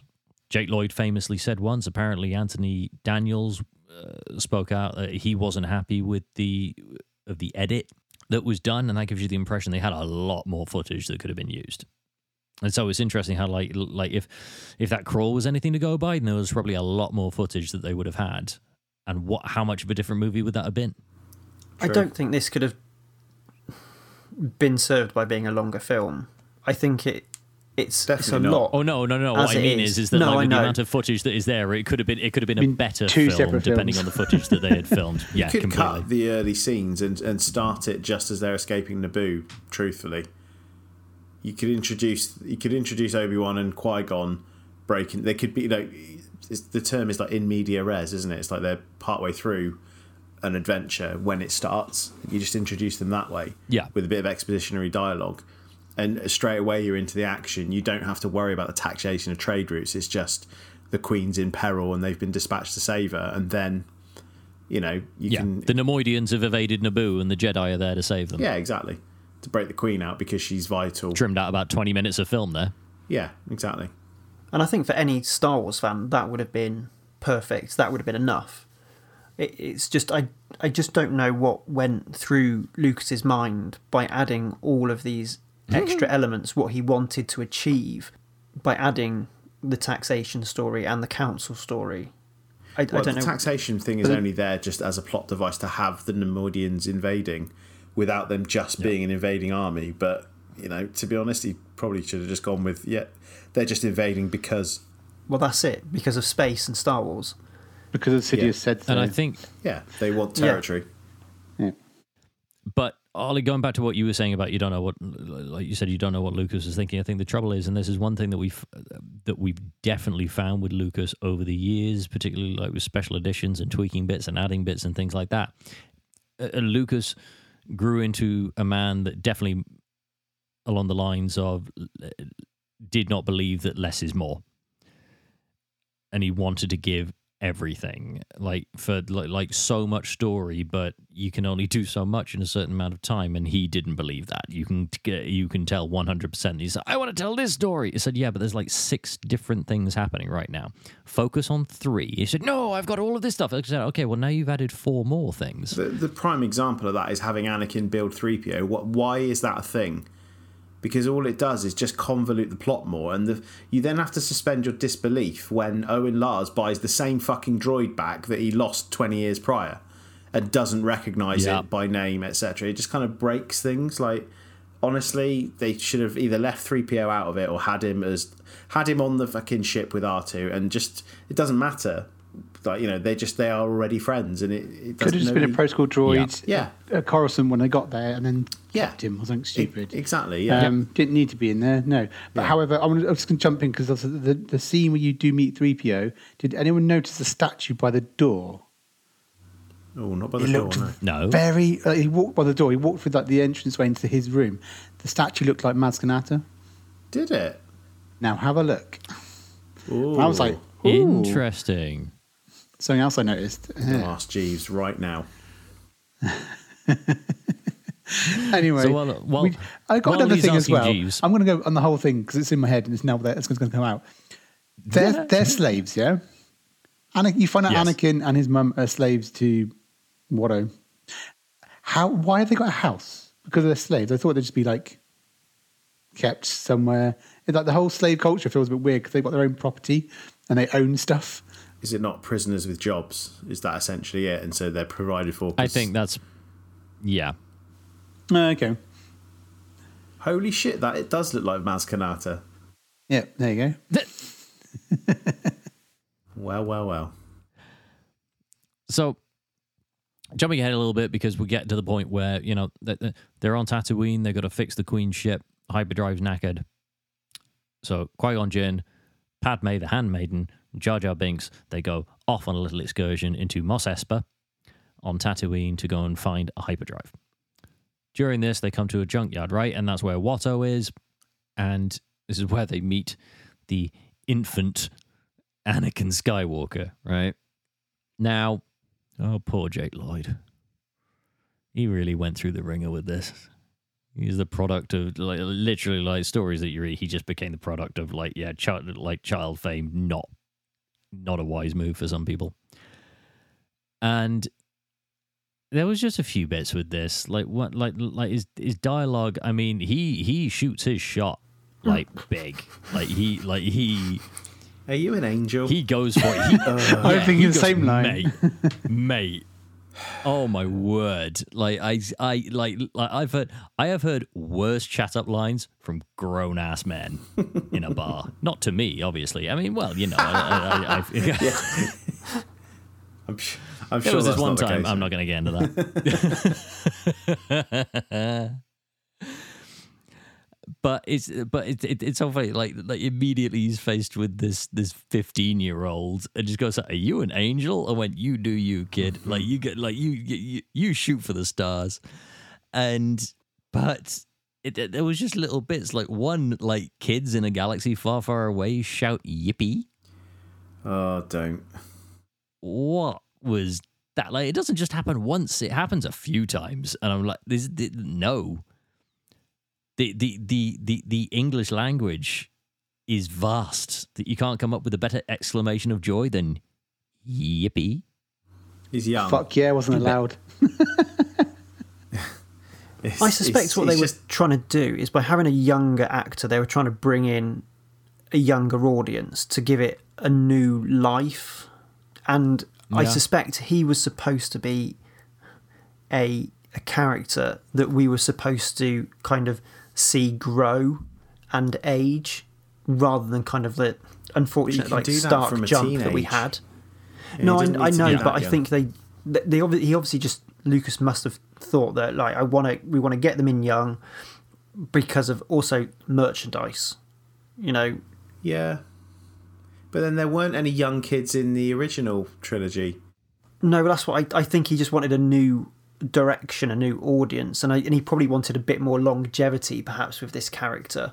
Maybe. Potentially, I don't know. I it's it's almost just like I'm coming up with an excuse for the poor Yeah, cast, the it's poor, the poor like. casting.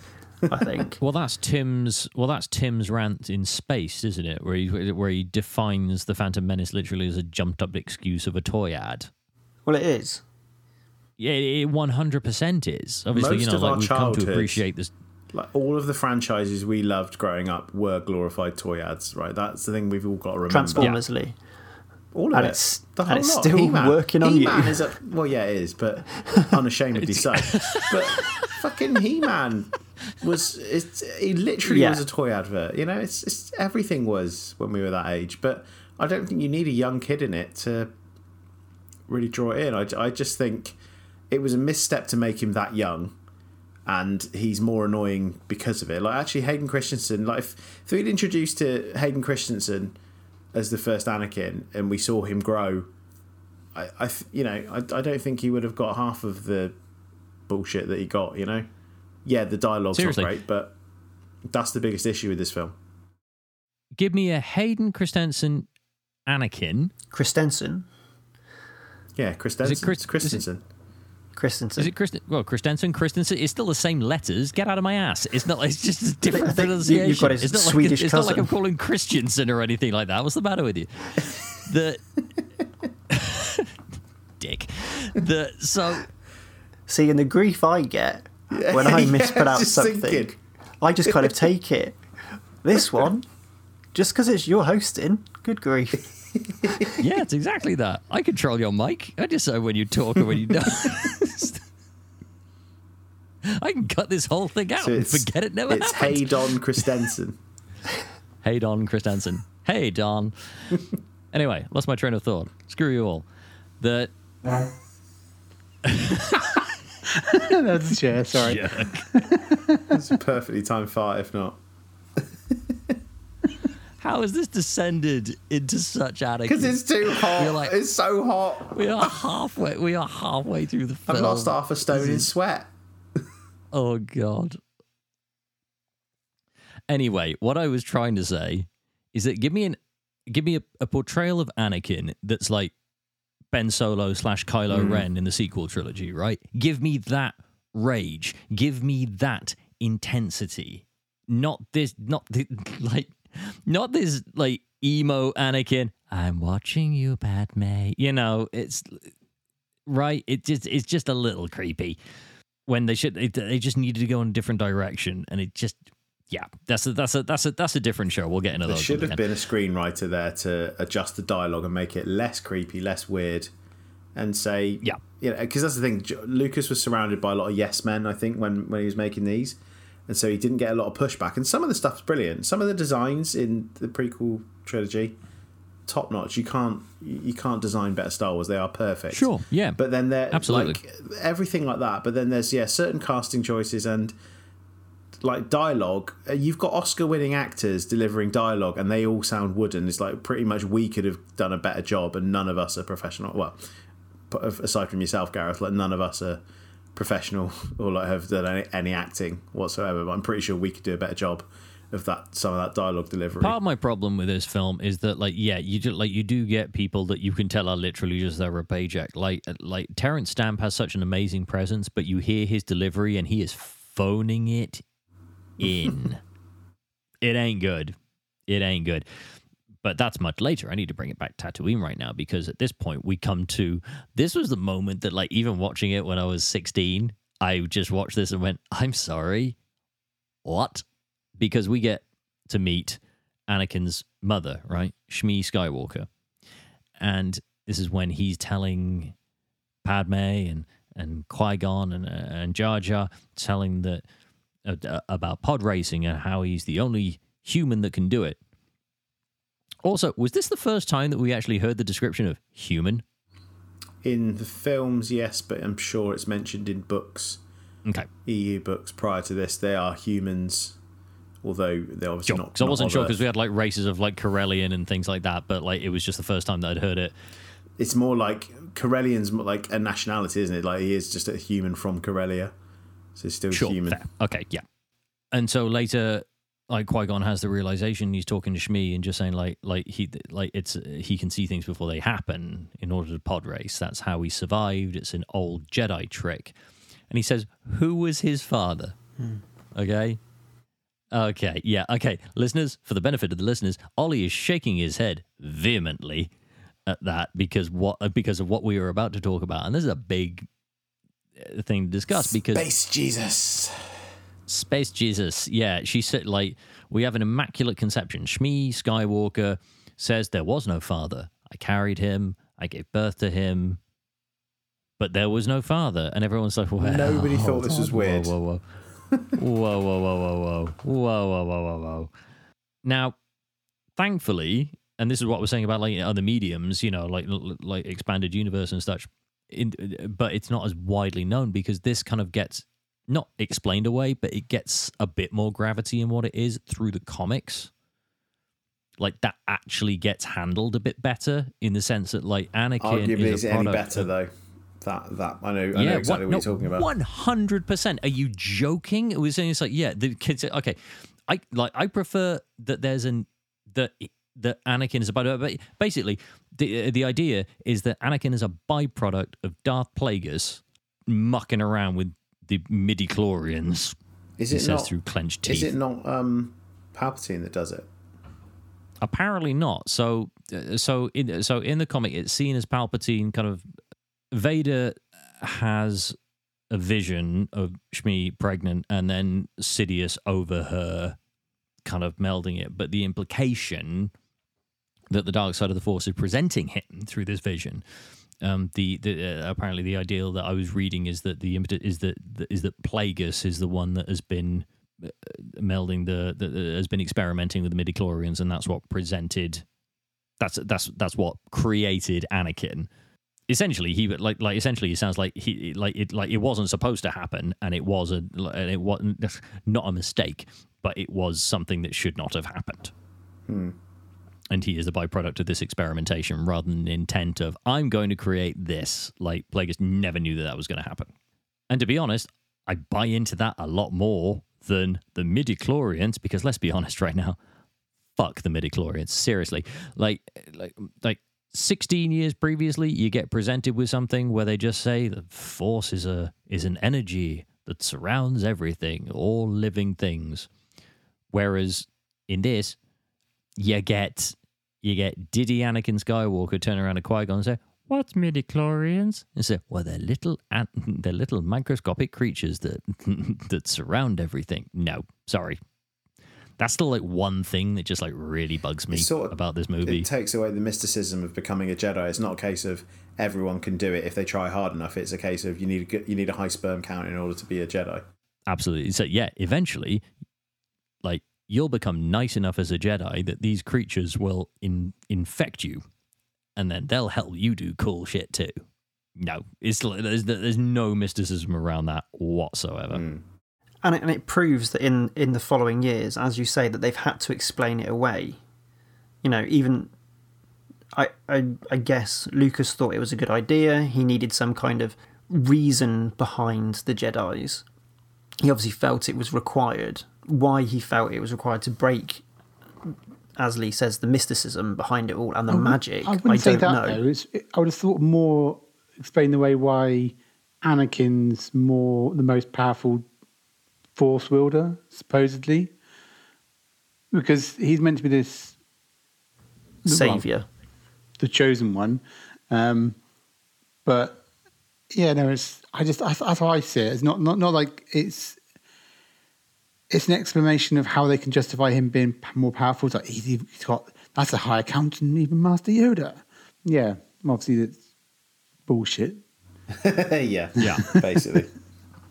See, I, I, I would have been happy not having any of that because of what he goes through in the following films and Yeah. his story arc. I uh, it was really un, un, unnecessary. I mean, and is it touched on after this? No, not in the original trilogy. I don't think.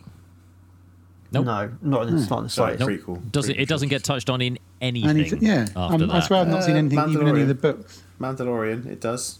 They talk about M counts for um, Grogu. Oh yes, Um, But, But he didn't hear the word But why the Midichlorian. Midichlorians is a reason that he's good at pod racing is is, is shit. It's, it's bullshit. Yeah.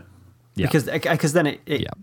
it leads us up to the actual pod race, Which is actually one of the highlights of the film for me. which Yeah. I cannot stand. Really? I've never liked it, and Really? I and and this time round, what baffled me even more is how the course changes every lap, No, it doesn't. and the dis. I mean, Yes, it does. it doesn't know- you change. know You, it just show different right? bits. They go through tunnels in one, and then they go through like Go through that around a, three cl- a- times. a, a cliff ridge in another one. Uh, yeah, and then there's a tunnel, but the course just seems to change. Do you understand throughout the concept lap. of a lap, though, Ollie? The fact that like, Yes, I do. Smart ass. and, and and and also and and also like the, like the, like let's just talk about like time for a second because we're not seeing them on the track at the same times because we're also then cutting back to different locations so we're not seeing them in the same place every time. it's not a replay we, we, of we, we barely cut away though. That's the thing. I just think it's such. It's too long. It, it's convoluted and it's too much of a gimmick throughout the entire film, and that's what really bugs me. And I, I, I didn't enjoy it when I saw it the first time round. I, I, I thought it was too long. yeah. This version's extended. I enjoy it. And this version's yeah, because they, they I'm sure they bring in extra characters, Yeah, they do. which I don't. Um, They did. They did this time. They did like like like like at the at the lineup where Greg Proops is announcing all of the races. Mm. There are a lot more races being announced this time than there were before. One hundred percent. I enjoyed the pod race. The only thing I noticed this time, and I've probably noticed it before, why is Anakin's pod racer really fast and can catch up and overtake him, but then he gets to close to the front and then he just slows down? yeah, you can't pull. if you go that fast to catch up, why can't you pull past? Yeah. Yeah, I just a don't really get it. point. I don't. I don't Yeah. get it. You're that fast. Where's the speed? gone? Contrivance. Yeah. Plot armor. It's for either that or his speed is down to his just like natural ability, and he's just very good at taking the right racing lines, etc. You know, we're overthinking it massively, but maybe that's why. Oh, completely, absolutely. I mean, like, after he's you know he's like he's done the whole he's done the whole pod race. He's won the pod race. Before that, what we didn't touch on is that like that it- is that Uh, Qui Gon has made a bet with Watto and said, right, okay, if the kid wins the race, he's no longer a slave. He bets a pod pod racer, doesn't he? He bets the ship. It's the most convoluted set of bets. I still don't really. No, so Oh my he, god, it is ridiculous. He bets the ship for the hyperdrive, and then he bets the pod racer for was meant to be Anakin and the mum. Then he rolled the chance cube, and you know, for, Oh no no no! Waved So, his so, fingers. so it's- this is this is this is It's how weird. convoluted this bloody thing is, right? So you said uh, so like all of this is because that he wants the hyperdrive, right? So he t- uh, so uh, so what goes no. So they make the bet and just say right, okay, let me right my uh, like my my ship's going to be the wager, right? Like if I win, I get the hyperdrive, but then after a while, like he tries to throw in the family as well. No, he takes that. He take the other bet is is to do with Sebulba winning, and he says, "Oh, you know, I I wager my new pod. You That's can have the pod if if we." It's it's really weird because it's like, well, so hang on, what if what if Anakin doesn't win? How, how does this work? I was sort of lost by this point. I was like, what's the? He sort of tricks Watto. He sort of you know confuses him with uh, blinds him with all the Words. um, science of it to yeah to Yeah. essentially give him a win. Well, it's, it sounds like a win-win, but it's actually a lose-lose situation for Watto, right? We have this moment where like like after all of this, you know, we have the like like we've got the we we got the farewell between Shmi and Anakin. Which actually, just before that, we have a moment where, just, where I just realized that wow, young Obi Wan Kenobi is like a salty motherfucker in this movie, because like Another pathetic he- life form. another pathetic. Why do I think we picked up another pathetic life form? At which point, I think we should have had Jar Jar in the background going, like looking around, just go, who does he mean? Hmm. like, it's clearly what it's in reference to. And so, like, the idea is, is that like Anakin is like the highest midichlorian count ever seen in a in, in a life form, and so clearly it's the will of the Force. And so Qui Gon goes to pick up Anakin and goes. It, I felt it was a bit of a throwaway thing for him to say, "You're no longer a slave." Like it, it was so strange. But then you've got this emotional farewell between Shmi and Anakin, and when you when you know, like the the end game of that story, um, from Attack of the Clones and the and the and the the the, the, abduction, the abuse, and the passing of Shmi, I think that whole farewell hits so much harder. And I think like like when you're again, you know, we talk about the benefit of time watching these movies, and I think when you're given the when you're when you're blessed with the scope of what's happening there, I think it just it just hits a little differently. It hits, it hits a little harder, and there was there was a bit like uh, so. so I, I- I think there was a deleted scene. I haven't had a chance to look this up, but I'm pretty sure there was a scene that was deleted in terms of like just before Maul arrives, like Qui Gon and Anakin are running. They are they are trying to escape something. yeah, there is a longer version of the scene. I don't know the exact ins and outs, but I have read that that there was more to that scene, which which explains why they're Yeah. not on the ERPs and why they're running. But I'm uh, Might have been one of the droids, maybe like one of like like, like one of his but like one of his one of Maul's monitor droids because when he lands on the planet he sends off all those Yeah. probe droids to scan the area right and so like it might have been I something think I think that, that that know, sounds but yeah. familiar. It, it is. You can look it up on like I think IMDb has it on their trivia section. It'll tell you exactly what happens, but it's to do with it's something along those lines. Yeah, but that's when we get like the, you got this whole thing about like this is where we get like the first small scene, the first idea of like Maul fighting and and, and what he's capable of. And they really they do kind of tease it when you see like wow, that's a really massive lightsaber hilt for a single blade and, and just just teasing away just little little subtleties. Now, Lee, we were talking before about like the awkwardness of Padme and and, and Anakin, right? And there's also then this bit on the on on on the on the I was about to say the jet then. That's really stupid.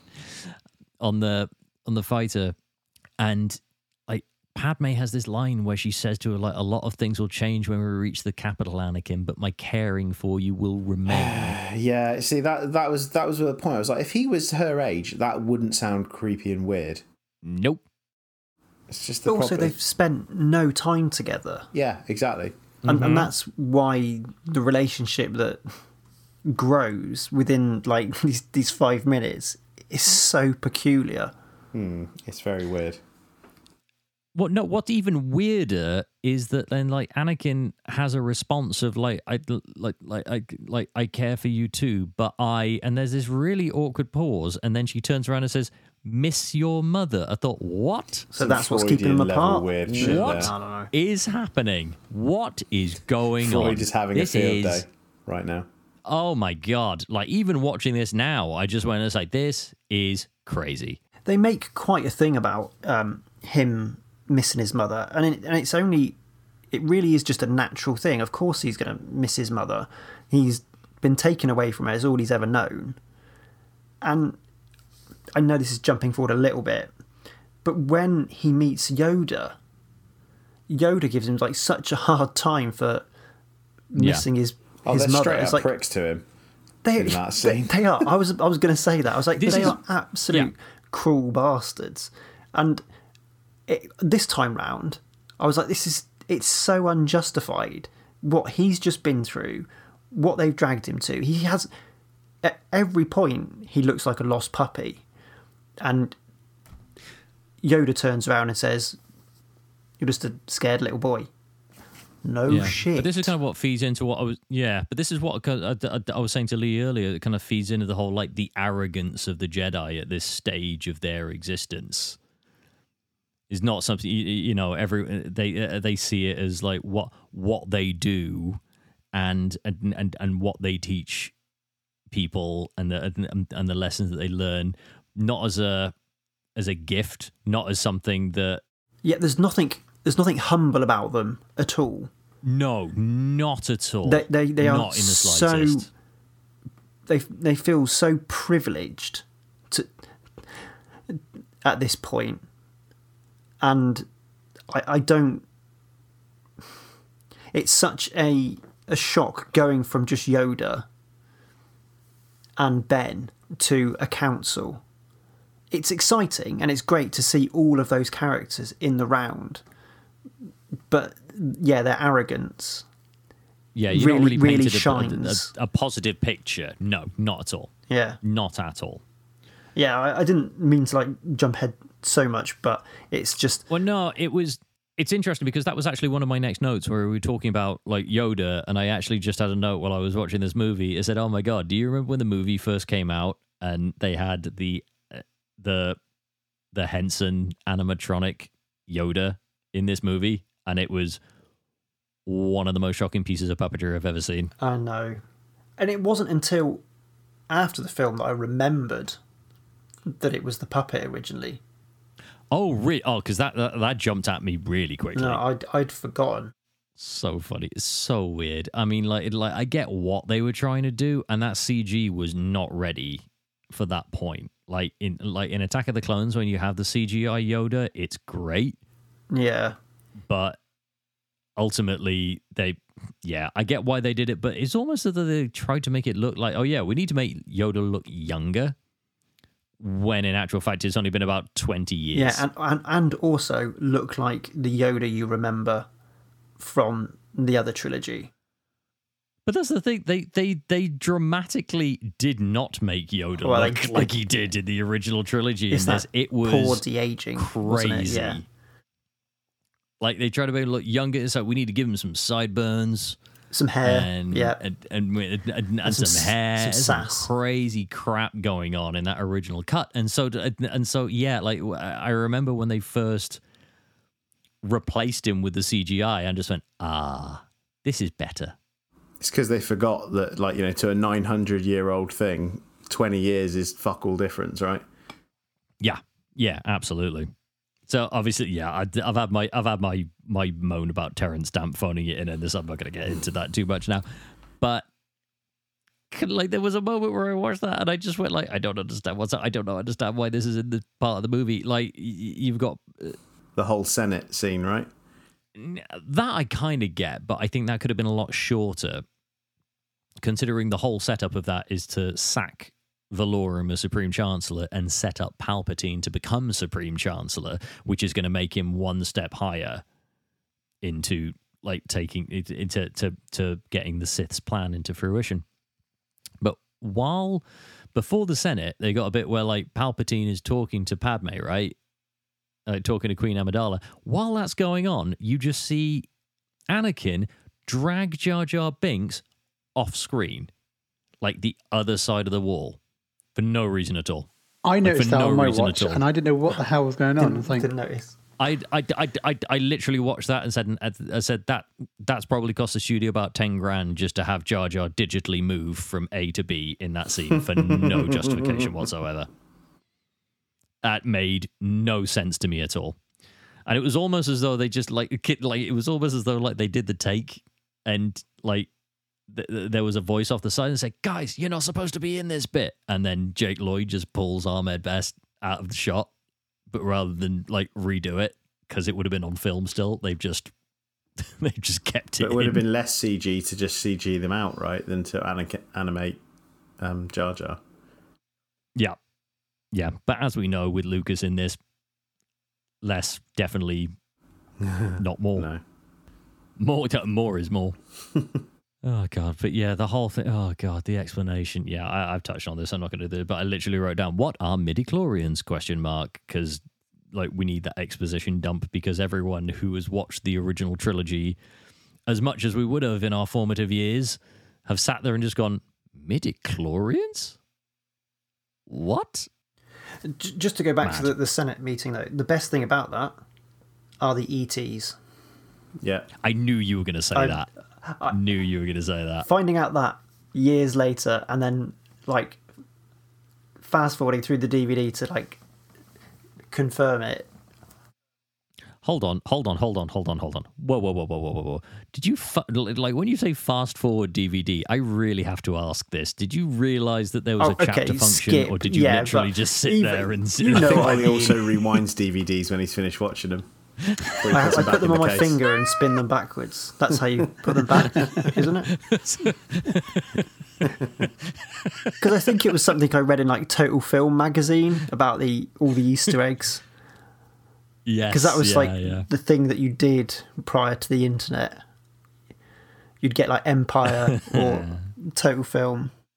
Uh, j- I, I mean, like, uh, I'm gonna jump ahead to when they go because they go back to Naboo because the Queen's got this plan, right, to free the people because everyone's been like held up in in in camps and people are being threatened and killed and uh, you know they've received transmissions saying the death toll is catastrophic. You must help, and they go back to Naboo, and But at no point do you get that impression that that's even happening on the Yeah. Boo. I think No. it's meant to be a trap, though, isn't it? Like, Well, Well, yeah, the- we we we learned. As you know, that the well, initial recording was get track track track them down, wasn't it? That's how Yeah. Maul found them on Tatooine.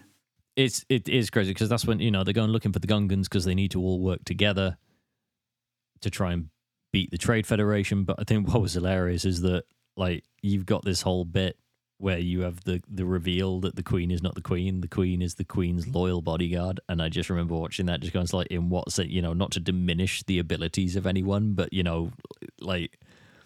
Are we are we to believe that thirteen year old Keira Knightley is going to whoop anyone's ass?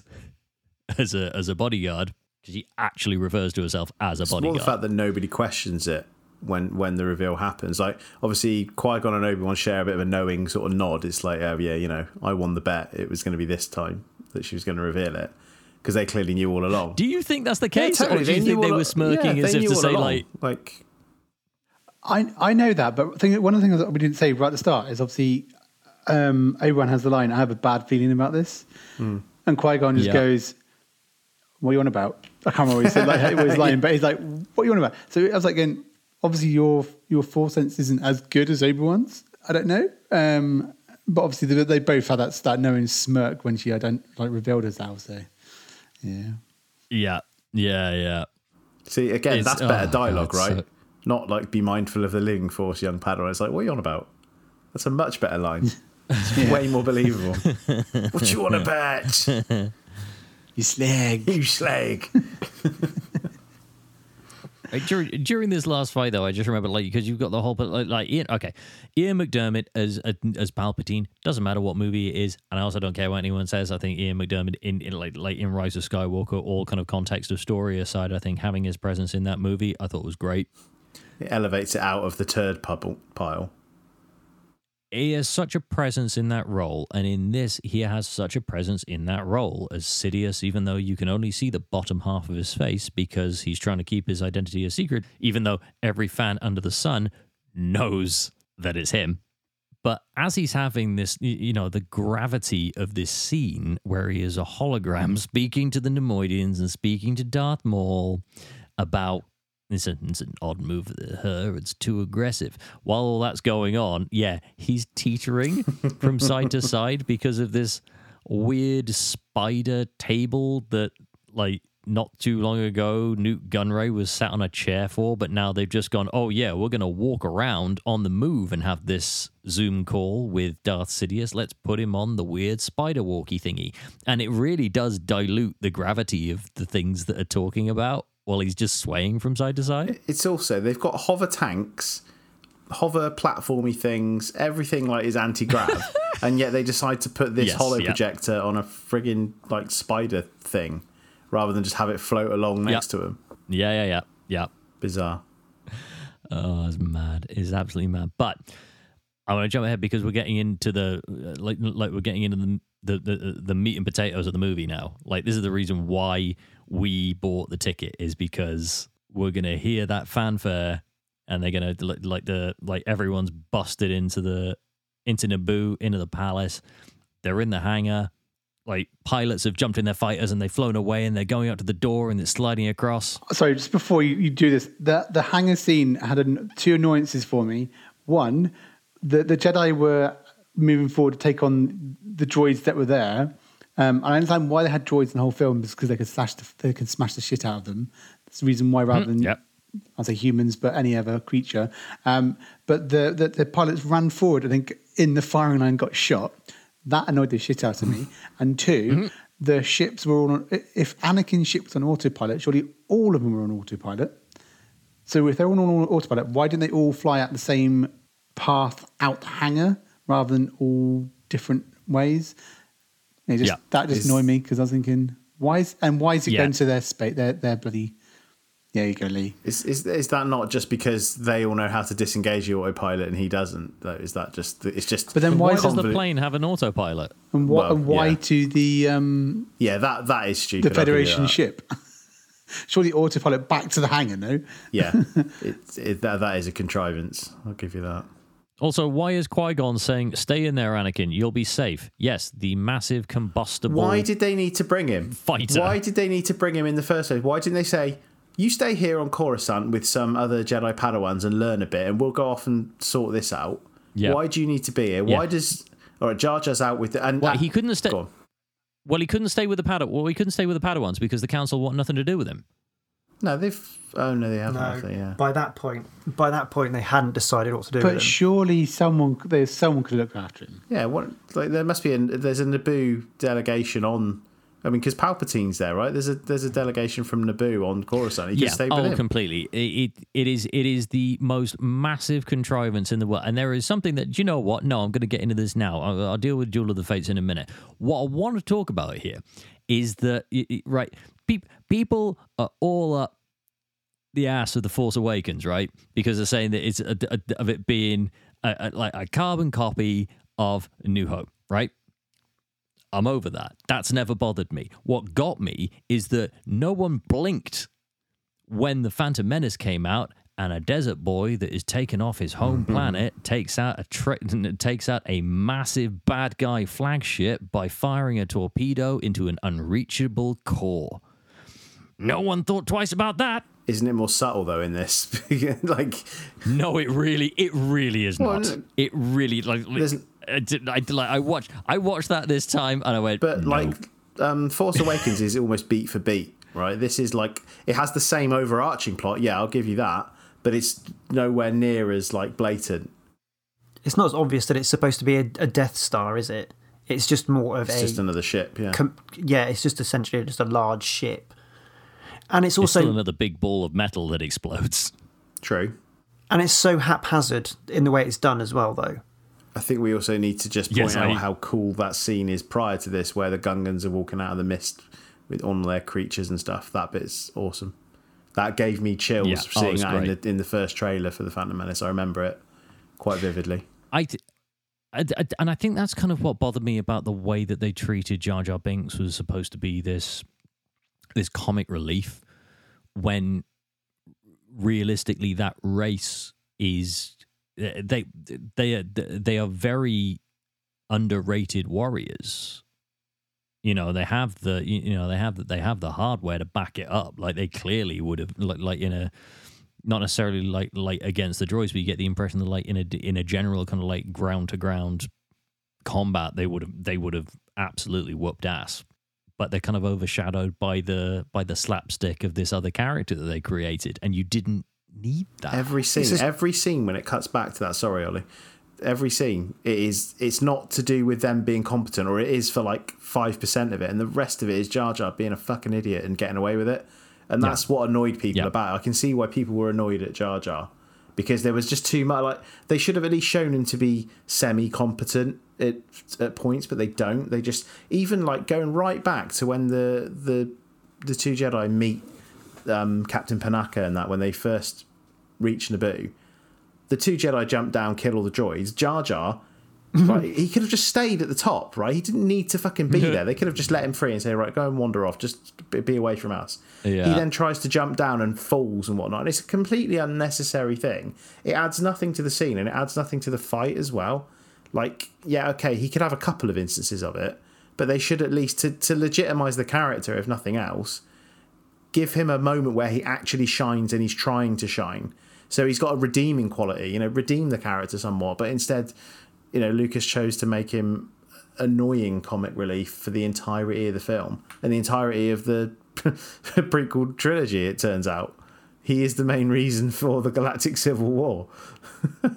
It's, but I think and, and and that was kind of the that was kind of the thing is that they uh, in the uh, there was a book that they released in recent years where they actually uh, give some sort of closure for Jar Jar in that Hmm. where he is like he he knows Secretly what a he's done like he's basically he's living in hiding Oh, I see. he's yeah. living in hiding like as a as a as a street clown or something like that you know and people are making fun of him and he tells someone the story as to you know they're saying like why are you here? Why are you doing in this? And he said like he did something a long time ago that everyone paid like a big price for. And he knows it's him and he knows it was because of him. So he kind of you know he he wound up having to live in in shame of uh, uh, of what had happened because he knows that it was you know he knows that everyone was manipulated but ultimately is 100% his fault and I think you know they don't they don't need to go back and do that now. I don't think you, you know I think they've they've done enough clarity with that. But I think yeah I, I think you could you could have done so many different things with that character. You could have had him as a, a- a- I, I think now if they did that character, it wouldn't be a comic relief. I think it would be like a you know I think it would be a you know, a troubled expat or something like that, you know, like something happened in a previous war and it damaged him and he had to walk away or something like that. You know, you can you can give gravity to a character like that. Yeah, not just that he's clumsy and be banished. 100%. I think there's a like I think you know, I think they would come up with about 5 or 6 different storylines for that character now rather than go down that sort of route. Now, we get into the as as, as you highlighted Lee and to be honest, all right, we got bits and pieces of other little stories going on. You know, they beat the Neimoidians and and, and the and the big fight's done, and Anakin destroys the the the droid control ship, and so all the droids are done. I want to get into the meat of this, right? Which the whole reason why we watch this movie is this badass lightsaber scene, which, as you point out, Lee, may well be the greatest lightsaber fight that they've ever done on screen, and it is long. It goes on for time. Did I get bored with it? Never. The only question that I actually come out for with this is what are the point of the laser walls that separate them in each scene? I keep watching that and just going, so that's one of the biggest contrivances of all. Did I mind it? Not one bit. What's really great about it is the tension that's built up. Because you say it is a long fight scene, but we're fortunate or unfortunate that we don't see all of it because we cut away and we are launched into the fight in in the hangar with the Duel of the Fates music. And we are really lucky that we get like I don't know what seems like 20 minutes of build up to this epic showdown. Yeah. And what makes it so much more special is that previously we only ever had um, Alec Guinness with a lightsaber, which was next to pathetic Yeah. yeah, it's fair. in comparison. So we, this is why I, this. I was going to say, yeah. Yeah, we ain't slagging Alec Guinness off, but the man was in his 70s, you know, like there's only And- so much he was going to be able to yeah, do. and, and we know he had no real love for the film series. no, we saw the money making opportunity a mile away, though, more so than most. yeah, he made it quite clear that the the, the the the words that were coming out of his mouth made no sense and was just gibberish to him. But So going good, back, but, that's still what so makes iconic. this fight scene so much more special because we had been waiting so long to see lightsabers used cor- well correctly or and, and in the way we wanted them to be used by by heroes and villains in such a dramatic fashion. It's also testament to the actors, I think, this, like all, all three of them, because at no point do you ever not believe that they're competent swordsmen, right? Not in the slightest. And I know obviously there's there'll be wider shots that are stunt people as well, but like you can definitely tell when you look at you know Samuel L. Jackson, absolutely brilliant actor, absolutely fantastic. When he's Mace Windu in Attack of the Clones, his lightsaber fighting just looks weird and stilted compared to this. Yeah. It's I don't know what it is. I can't put my finger. I'm sure a trained trained swordsman could probably point out, oh, it's his footwork or something. But like compared to this, compare that to this. I know he's not necessarily fighting anyone with a lightsaber in Attack of the Clones, but he just looks, you know, because obviously he's, he's just deflecting laser bolts, but it just looks weird compared to when like McGregor or Hayden Christensen are doing it. They have a grace mm. about them. Yeah, and they have a movement. They they understand their footwork. They understand the movement of the hips and even how their free arm should be held. Hmm. And the whole like continuity of it draws you in because it's so believable. And when there's a when there's the three of them together in this like d- dance that they do around each other with the music, it is absolutely beautiful to watch yeah, hmm. it really is. and it and as you say it is testament to the to the actors because they put a lot of effort into that. And i you know we we've probably all seen like episodes of um ewan mcgregor on like graham norton where he just he, ha- he gets given a lightsaber and he knows it off by heart. And he knows the routine and that he must have the amount of muscle memory he has for that and the, the amount of training he must have gone through and him and and Liam Neeson because in particular um, Ray Park was a martial artist prior to this anyway Yeah. that's what he was known for that's why he was hired I think yeah, no, you're right. Yeah, yeah, completely, absolutely. It's such a good scene. It it, it is a great I scene. can't I mean, listen. it. I mean, look if if you like, listen, if you've never seen that fight before, just just watch it. Like like if it like if you take nothing away from this, then just just just just find you know type in like Duel of the Fates fight or something like that, or like lightsaber duel Darth Maul, and it it it does not disappoint. It's so good. I just remember like like watching this for the for the first time and just being like actively shocked with the with the dispatch of Darth Maul. When you think like we had three movies of a stable antagonist for the entire series, we had Darth Vader, and you you watch this movie and you just go, "Oh yeah, I'm gonna yeah, three movies of Darth Maul. Thank you very much." And then he gets sliced in half by Obi Wan Kenobi. Criminal. Mad, absolute waste. Fortunately, they correct that in later years, but we had to wait a long time. It's about seven or eight years, isn't it, before it like before it surfaces in the Clone Wars, right? yeah Yeah, yeah. It was done in books, like like it was covered in books in the in, in the EU before Disney picked it up. But yeah, like it was like we had to wait till the Clone Wars um, for that to happen. But what makes it a shock as well is that he gets cut in half, but as it happens, there's that little plume of like blood that goes up. I didn't notice that for years.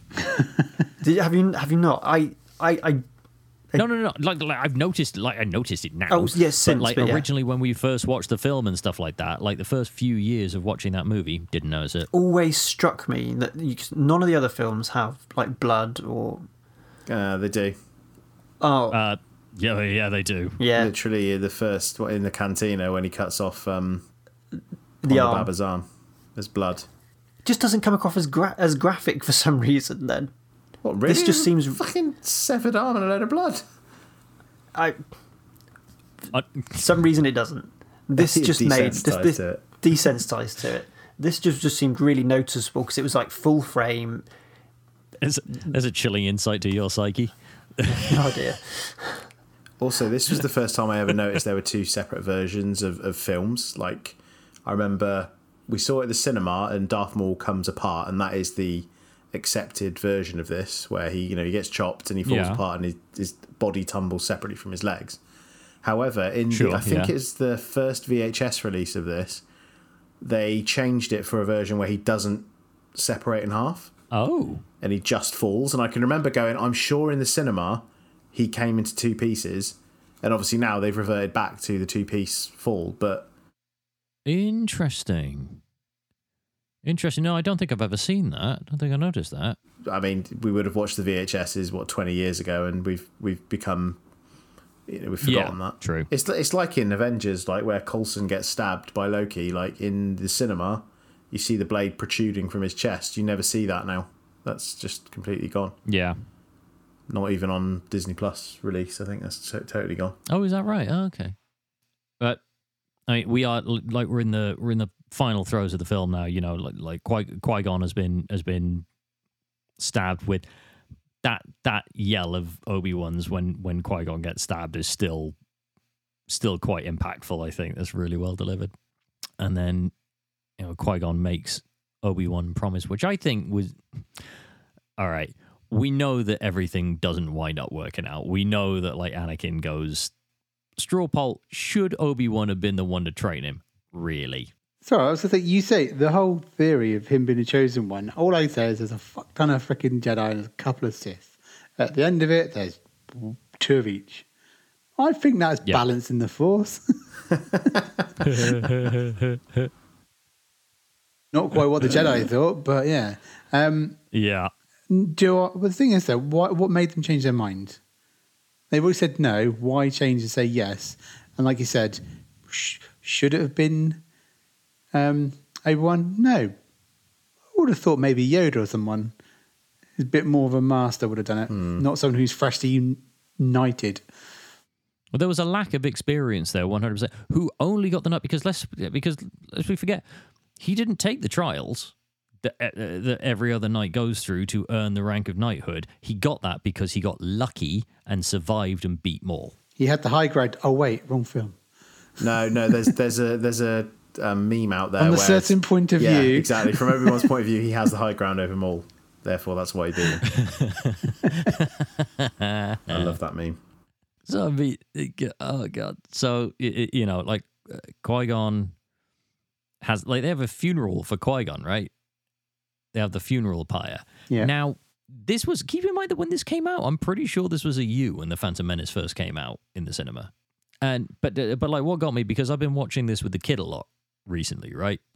He's like like he's really into the Phantom Menace, and it wasn't until like like because he watched it with me the uh, the other day when I was uh, making some notes, and it wasn't until like this time when we were watching it where he just went like something clicked in his brain when it comes to the funeral pyre, and he realizes that there's a human being lying in fire. you try explaining that to a four year old. oh God, I can imagine you trying to get uh um uh the panic. like it's like it's it's it's different really cold. when you were watching Return of the Jedi because you can just say like, "Oh yeah, that's Vader's armor." Hmm. You can't do it when you can literally see flesh and bone lying in fire. And I can't even remember what I said to him now. I think I I think I made up some, you know, I think I I I had some line queued up in the back of my mind of like, yeah, well, did- you know, talking about like Vikings and and, and Valhalla rituals. originally, and that was where they're saying, Qui Gon's just really cold, son. Yeah, I think I said to him, you know, like like, like in doing that, it, it you know, it, in the fire and the smoke that rises takes him to the force or something like that. I came out with some metaphor, but it just made me go, it's like, yeah, this was like a U, maybe a PG, and I just thought like that that it, it raises a lot of questions. Should definitely have been PG for that scene. I didn't think I was prepared for. I think I covered it just about, but anyway. As that goes on, like we get, like we get one of the final bits of the movie when you. say- I'm sorry, it. I swear, like when we saw this in the cinema, I heard one person audibly gasp when the camera pans in because you got the whole thing about like Yoda saying there always two there are about the Sith, a master and an apprentice, and they don't know who's been beaten. Was it the master or the apprentice? And as that happens, I just remember the like as the camera pans across to Ian McDiarmid. I swear to God, I heard someone audibly gasp in the cinema when we saw that. As if they'd never seen a Star Wars movie Or at not all. paid attention to the plot of the movie where he explains my apprentice Darth Maul. wild, absolutely crazy. And then you get, and then you just get this odd thing. Oh, good grief! Like you get you got the whole like fanfare and celebration. If you had told me like like almost 25 years ago yeah the last yeah the last line of a star wars movie is going to be brian blessed yelling out peace i would have said that you were crazy Peace out. What is that fucking ball thing anyway? The orb, I have no idea. Yeah. It makes Right. no sense. Here's a plasma Because every other reference, yeah, to, to the orbs are destructive. So what it's to what it contains is beyond me. was never mentioned at any point during the rest of the film. It's like, oh, it's No. the sacred orb that was stolen from, like, you know, Otoh Gunga, which is why they don't talk and stuff. And she's giving it back symbolically. Like, oh, yeah, maybe that's what it is. But like, they never ever explain that. It's just a big soap bomb. Yeah, it's like yeah. Also- here's a bath bomb. Enjoy that in your underwater village. Uh, it's also Jake Lloyd looks so mad in that last scene because of how they've cut his hair. He looks livid. Also, you notice that half the Jedi Council aren't played by their actors in the s previous scene. I think before they're on the steps. It's like when they first arrive. It's like that's not Samuel L. Jackson. That's not um, Silas Carson playing Ki-Adi-Mundi. It's just it's just a load of extras that just slapped in there. Nobody, nobody wanted to be there that day. no one. so yeah, big bad Gungan fanfare, a weird glowing orb lifted up in peace, and that is the film. Spaceballs. So trivia for the movie. I mean, you know, there's there's, there's plenty of stuff that here. So the, the Rotten Tomato score for this, as is the criteria for this year, is a critic score of fifty one percent, audience score of fifty nine. So it's only just for fans, quote unquote. Hmm. Budget for the movie of the time was 115 million dollars, rough estimate. The domestic box office at time of release was 431 million eighty-eight thousand two hundred and ninety-five dollars. Made just a little bit there. Uh, had a total domestic overall of four hundred and seventy-four million dollars, 0.5 million dollars, sorry, which adjusted for inflation is eight hundred and forty-six thousand two hundred and twenty-four three hundred and seventy-seven dollars. That is the same domestic budget as Avengers Endgame. That's wow. That's a lot. It's crazy. I, I, I like honestly, I could not believe it. Just that's what just in the US, not worldwide. Yeah, yeah, yeah, yeah. That's still man. That's still Um, huge. no, uh, well, well, worldwide, uh, this isn't adjusted for inflation, but the lifetime box office was one billion twenty-seven million eighty-two thousand seven hundred and seven dollars, making it the forty-sixth highest-grossing movie of all time. Bloody hell. I mean, it. It's, yeah, it's it's crazy. There's like, movies. I don't even know where to start with it. Like it's it, it's it's massive. Like the scale of that worldwide. I did look at the domestic box office lifetime for that. So that 474 million that it made uh, domestically. So like the end game worthy things. So it was beaten by you know like uh, movies like Infinity War, Jurassic World. Obviously, Star Wars: The Force Awakens is still like one of the highest grossing lifetime grosses domestically ever. Uh, that reached just under a billion dollars domestically. Crazy money. But then, of course, when we look at like movies that came out for 1999, so at the time of release for that as well, um, as you can imagine, Star Wars Episode One: The Phantom Menace was the highest grossing movie that year. the it beat literally everything at four hundred and thirty million dollars. The next one from that um, that year was The Sixth Sense, and that made just over two hundred and seventy-five million dollars. Cool. Quite the gap.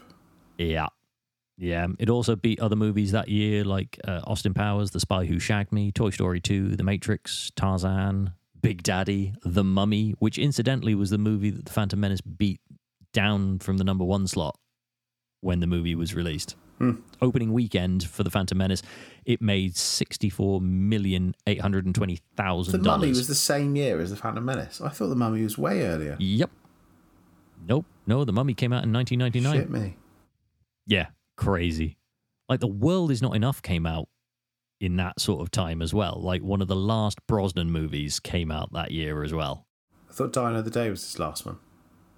Yes, but that came later. Yeah. That's why I said one of his last ones. Oh, sorry, right. Oh man, yeah, the, the like the yeah. I could go on about like what other movies it beat, but the answer is everything. It's like like listeners, just have a Google of movies that came out in 1999, just to make yourself feel a little bit older. Because I had a mild crisis doing this, and it literally beat the pants off everything. As always, I had some fun finding some reviews about this. One star reviews on Amazon, though, literally was only 4% on Amazon. That's it. One that I read just simply said, How the Mighty Have Fallen. That's it. That's the review. Deep inside there. Another said, I couldn't watch Yeah. I couldn't watch to the end as this has to be one of the worst films ever made. Bad acting, annoying background music, poor plot. What were they thinking releasing it? Hang on. Annoying background music.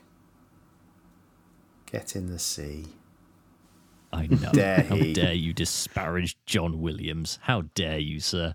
Another person wrote Kids lost interest after 10 minutes. That's true of anything, though. Like, it's not really much of a yardstick. No, someone else wrote worst of the prequels watched under protest. Well, they're not wrong. No, Attack of the Clones is No, the worst of the prequels. Attack of the Clones is the best. I will not hear anything of else. Whoa there. Hold on. You're not even putting Revenge of the Sith top of the three? No, it's second. It's, I, I, I, I'm, I'm surprised sorry, there's even a but- debate about I'm this. sorry. But okay. I'm sorry. What? I'm just watching How do you this work go that on. one out? Well, well, we're, we're getting we're, we're massively derailing. We'll talk about this later. Let's carry on with the recording because it's getting late. Listeners, you're about to witness a fight live on air. uh, five star reviews that came out for that, which was 71% of Amazon reviews. Uh, it says, the greatest two hours and 13 minutes ever. this incensed me somewhat. And I went as far as to then look up other movies of rough time spans, of which Return of the Jedi is 131 minutes long, Die Hard is 132 minutes long, Terminator 2 Judgment Day is 137 minutes long. Whoever wrote that, you need to have a word with yourself and just go and watch some other movies just to get some perspective on that. Was it was it George Lucas? so bothered by it. The name's Lucas George. yeah. I think this movie was Lucas's best Star Wars movie. Hmm. Nope. Unbelievable. Unbelievable. There's the, like the, the, those reviews made me so crazy, as they always tend to do, but this one just hit a little bit differently. Hmm. Seriously, Attack of the Clones, number one. Uh, of the prequels, yeah. Yeah, no, I know what you mean. I'm still baffled, but still. Okay. I can see that though. Thank you, Luke. Mm, Don't get me wrong. There's not a lot between them. Like they are close, but it's yeah. Attack of the Clones edges it for me. Pat, Padme and Anakin's dialogue in two ruin it for me. Really annoys me. The the dialogue's not much better in three, though. Let's be honest. Yeah, but there's more stuff going on there. They kind of focus too. So love has blinded you. I wish I could wish away my feelings. Yeah, but like there's so much more stuff happening at the time. You know, you got uh, Order 66. Yeah, and there's that bit's great. going on, whereas 2 is literally just focusing on them, and I just didn't like it. I just feel like such a wasted opportunity to kind of like as a catalyst. Yeah, I just, I, I, I just think they just did. I think they just did Anakin an injustice in that second one, and But the I same could at be said least- for this film. So yeah. you know, we're splitting they were hairs at this all- Yeah, but the difference is, is that it's different. But it's different actors that suffered that though. but it's, it was a wasted it was a wasted opportunity for Anakin as a whole. This entire Yeah, trilogy. I mean, yeah. I, I know we're going to get into the reviews, and I, I and that sounds like a bit of a put down, but actually, I did enjoy the film this time around with quite a substantial Hmm. gap between watching it because it, it possibly could have been like a good like five six years since I last watched it. And I know that's a bit of the shock on your face, but I've not wanted to return to it and watch it as a as a full film in a long time. Yeah. And and as I say, I mean, I've perhaps that's because of I still like have hang-ups of like how I felt when I was younger and I watched it. And and now I really don't have that. Yeah, Jar Jar's annoying for like a brief period, but that's only because it, it reminded me of how I felt so many years ago about it. But I do get the, the sense of enjoyment and adventure out of it, which is what I always love about Star Wars. Sure. Yeah. And fortun- fortunately, it hadn't lost that. And what really wins it is that the, the, the it's a sad climax to the film with Qui Gon's death, but it's phenomenal. It it leads to like one of the greatest Star Wars scenes of all time. That bit in Attack of the Clones where the clones come in and rescue the Jedi. Yeah, exactly.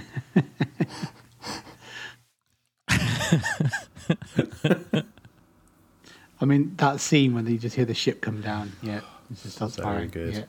That's great. Absolutely fantastic. I'm not knocking it in the slightest. I just, yeah, I do, no, I'm not going to get into it. But no, I, I, I, I do I do get what you mean. Uh, I've no- set a cat amongst the pigeons here, clearly. oh god, it just it just surprised me. Yeah, I just I, yeah, I, I did like I think yeah, yeah. Uh, gather my thoughts on that one. so Ollie, as a recommendation, uh, quick one, yay or nay? Oh yes, Quite, yeah. It's, it's, it's same same same for me really. I think it's it's. Uh, I, I, I, I think with the benefit of I think with the benefit of hindsight, with the benefit of time, well, well that's it. Mature, maturity is what yes, was was required. yeah, agreed. and and also now I kind of I'm sorry I, I do appreciate that at the time Industrial Light and Magic tried to do so much and it paves the way for so much. Yeah, and of course someone had to be at the forefront of that. So whatever was going to be the early CG was going to look really ropey and a little bit dodgy. And because he was trying to achieve so much it does look a little bit dodge and ropey in places. But as I say what what it led to and what capabilities in industrial light and magic are what what they can achieve is phenomenal. Luke, I want to come to you next. Closing thoughts, recommendations. I, is yes, clearly yes. Okay. Um, Short answer, yes. Yeah, yeah. Um, I, I think as I've grown older, I actually quite I enjoyed. I I, I probably watched the prequels probably every couple of years. Um, not as much as like the, the original trilogy. I might watch, might, might, might watch yearly, but I enjoyed going back because it's probably been. I probably watched it when we last. Oh, I don't know when we done when we done about Empire. I actually watched all of them back to back. Um, Yeah, so back to back, but over a few weeks, and um, I yeah, enjoyed going back actually, um, and I didn't find things as just as annoying. But I think I was like, you know, that you jump on the bandwagon, old Jar Jar's, and that like you said, that, that annoying character. You can look past it. Um, there's other bits. I just yeah, just gloss over because you know there's there's really good scenes in this. Um, I, yeah, I just and and it has that Star Wars feel. It's got the music.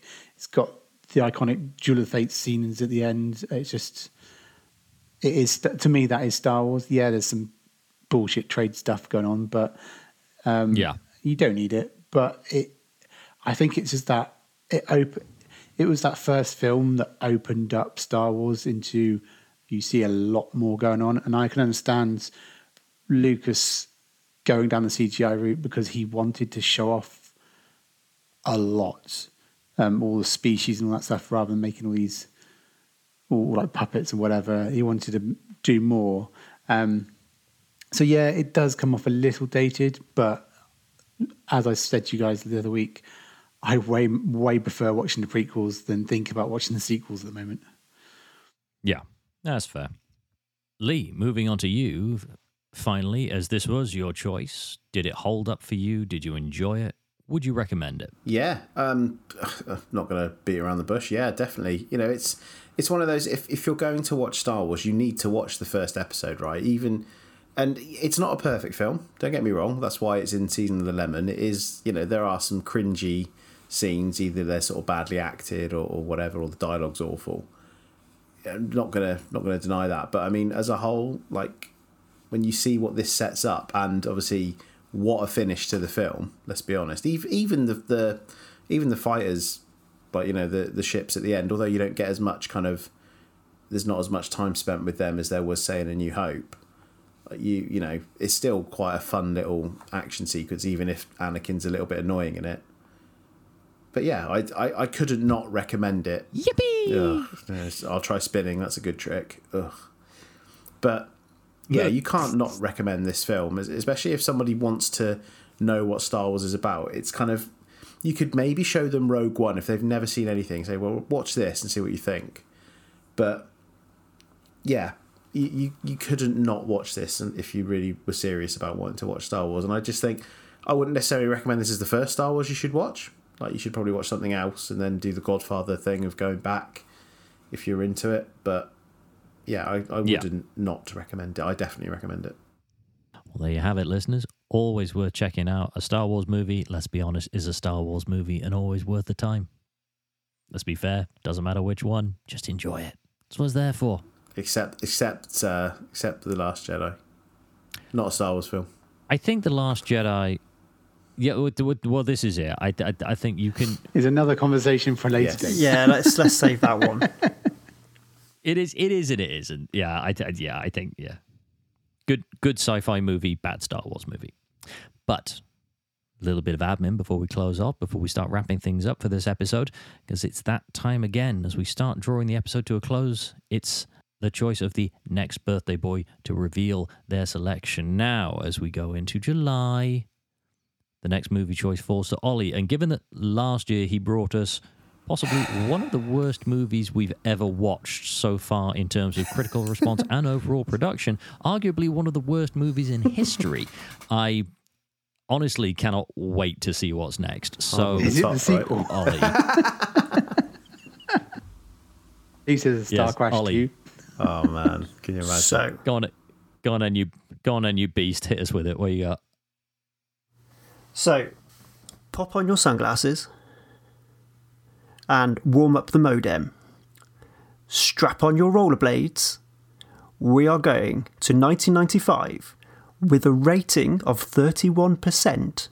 oh god. We are going to hack the planet with hackers. No. Now I bet no one. Fuck you. That was going to be mine.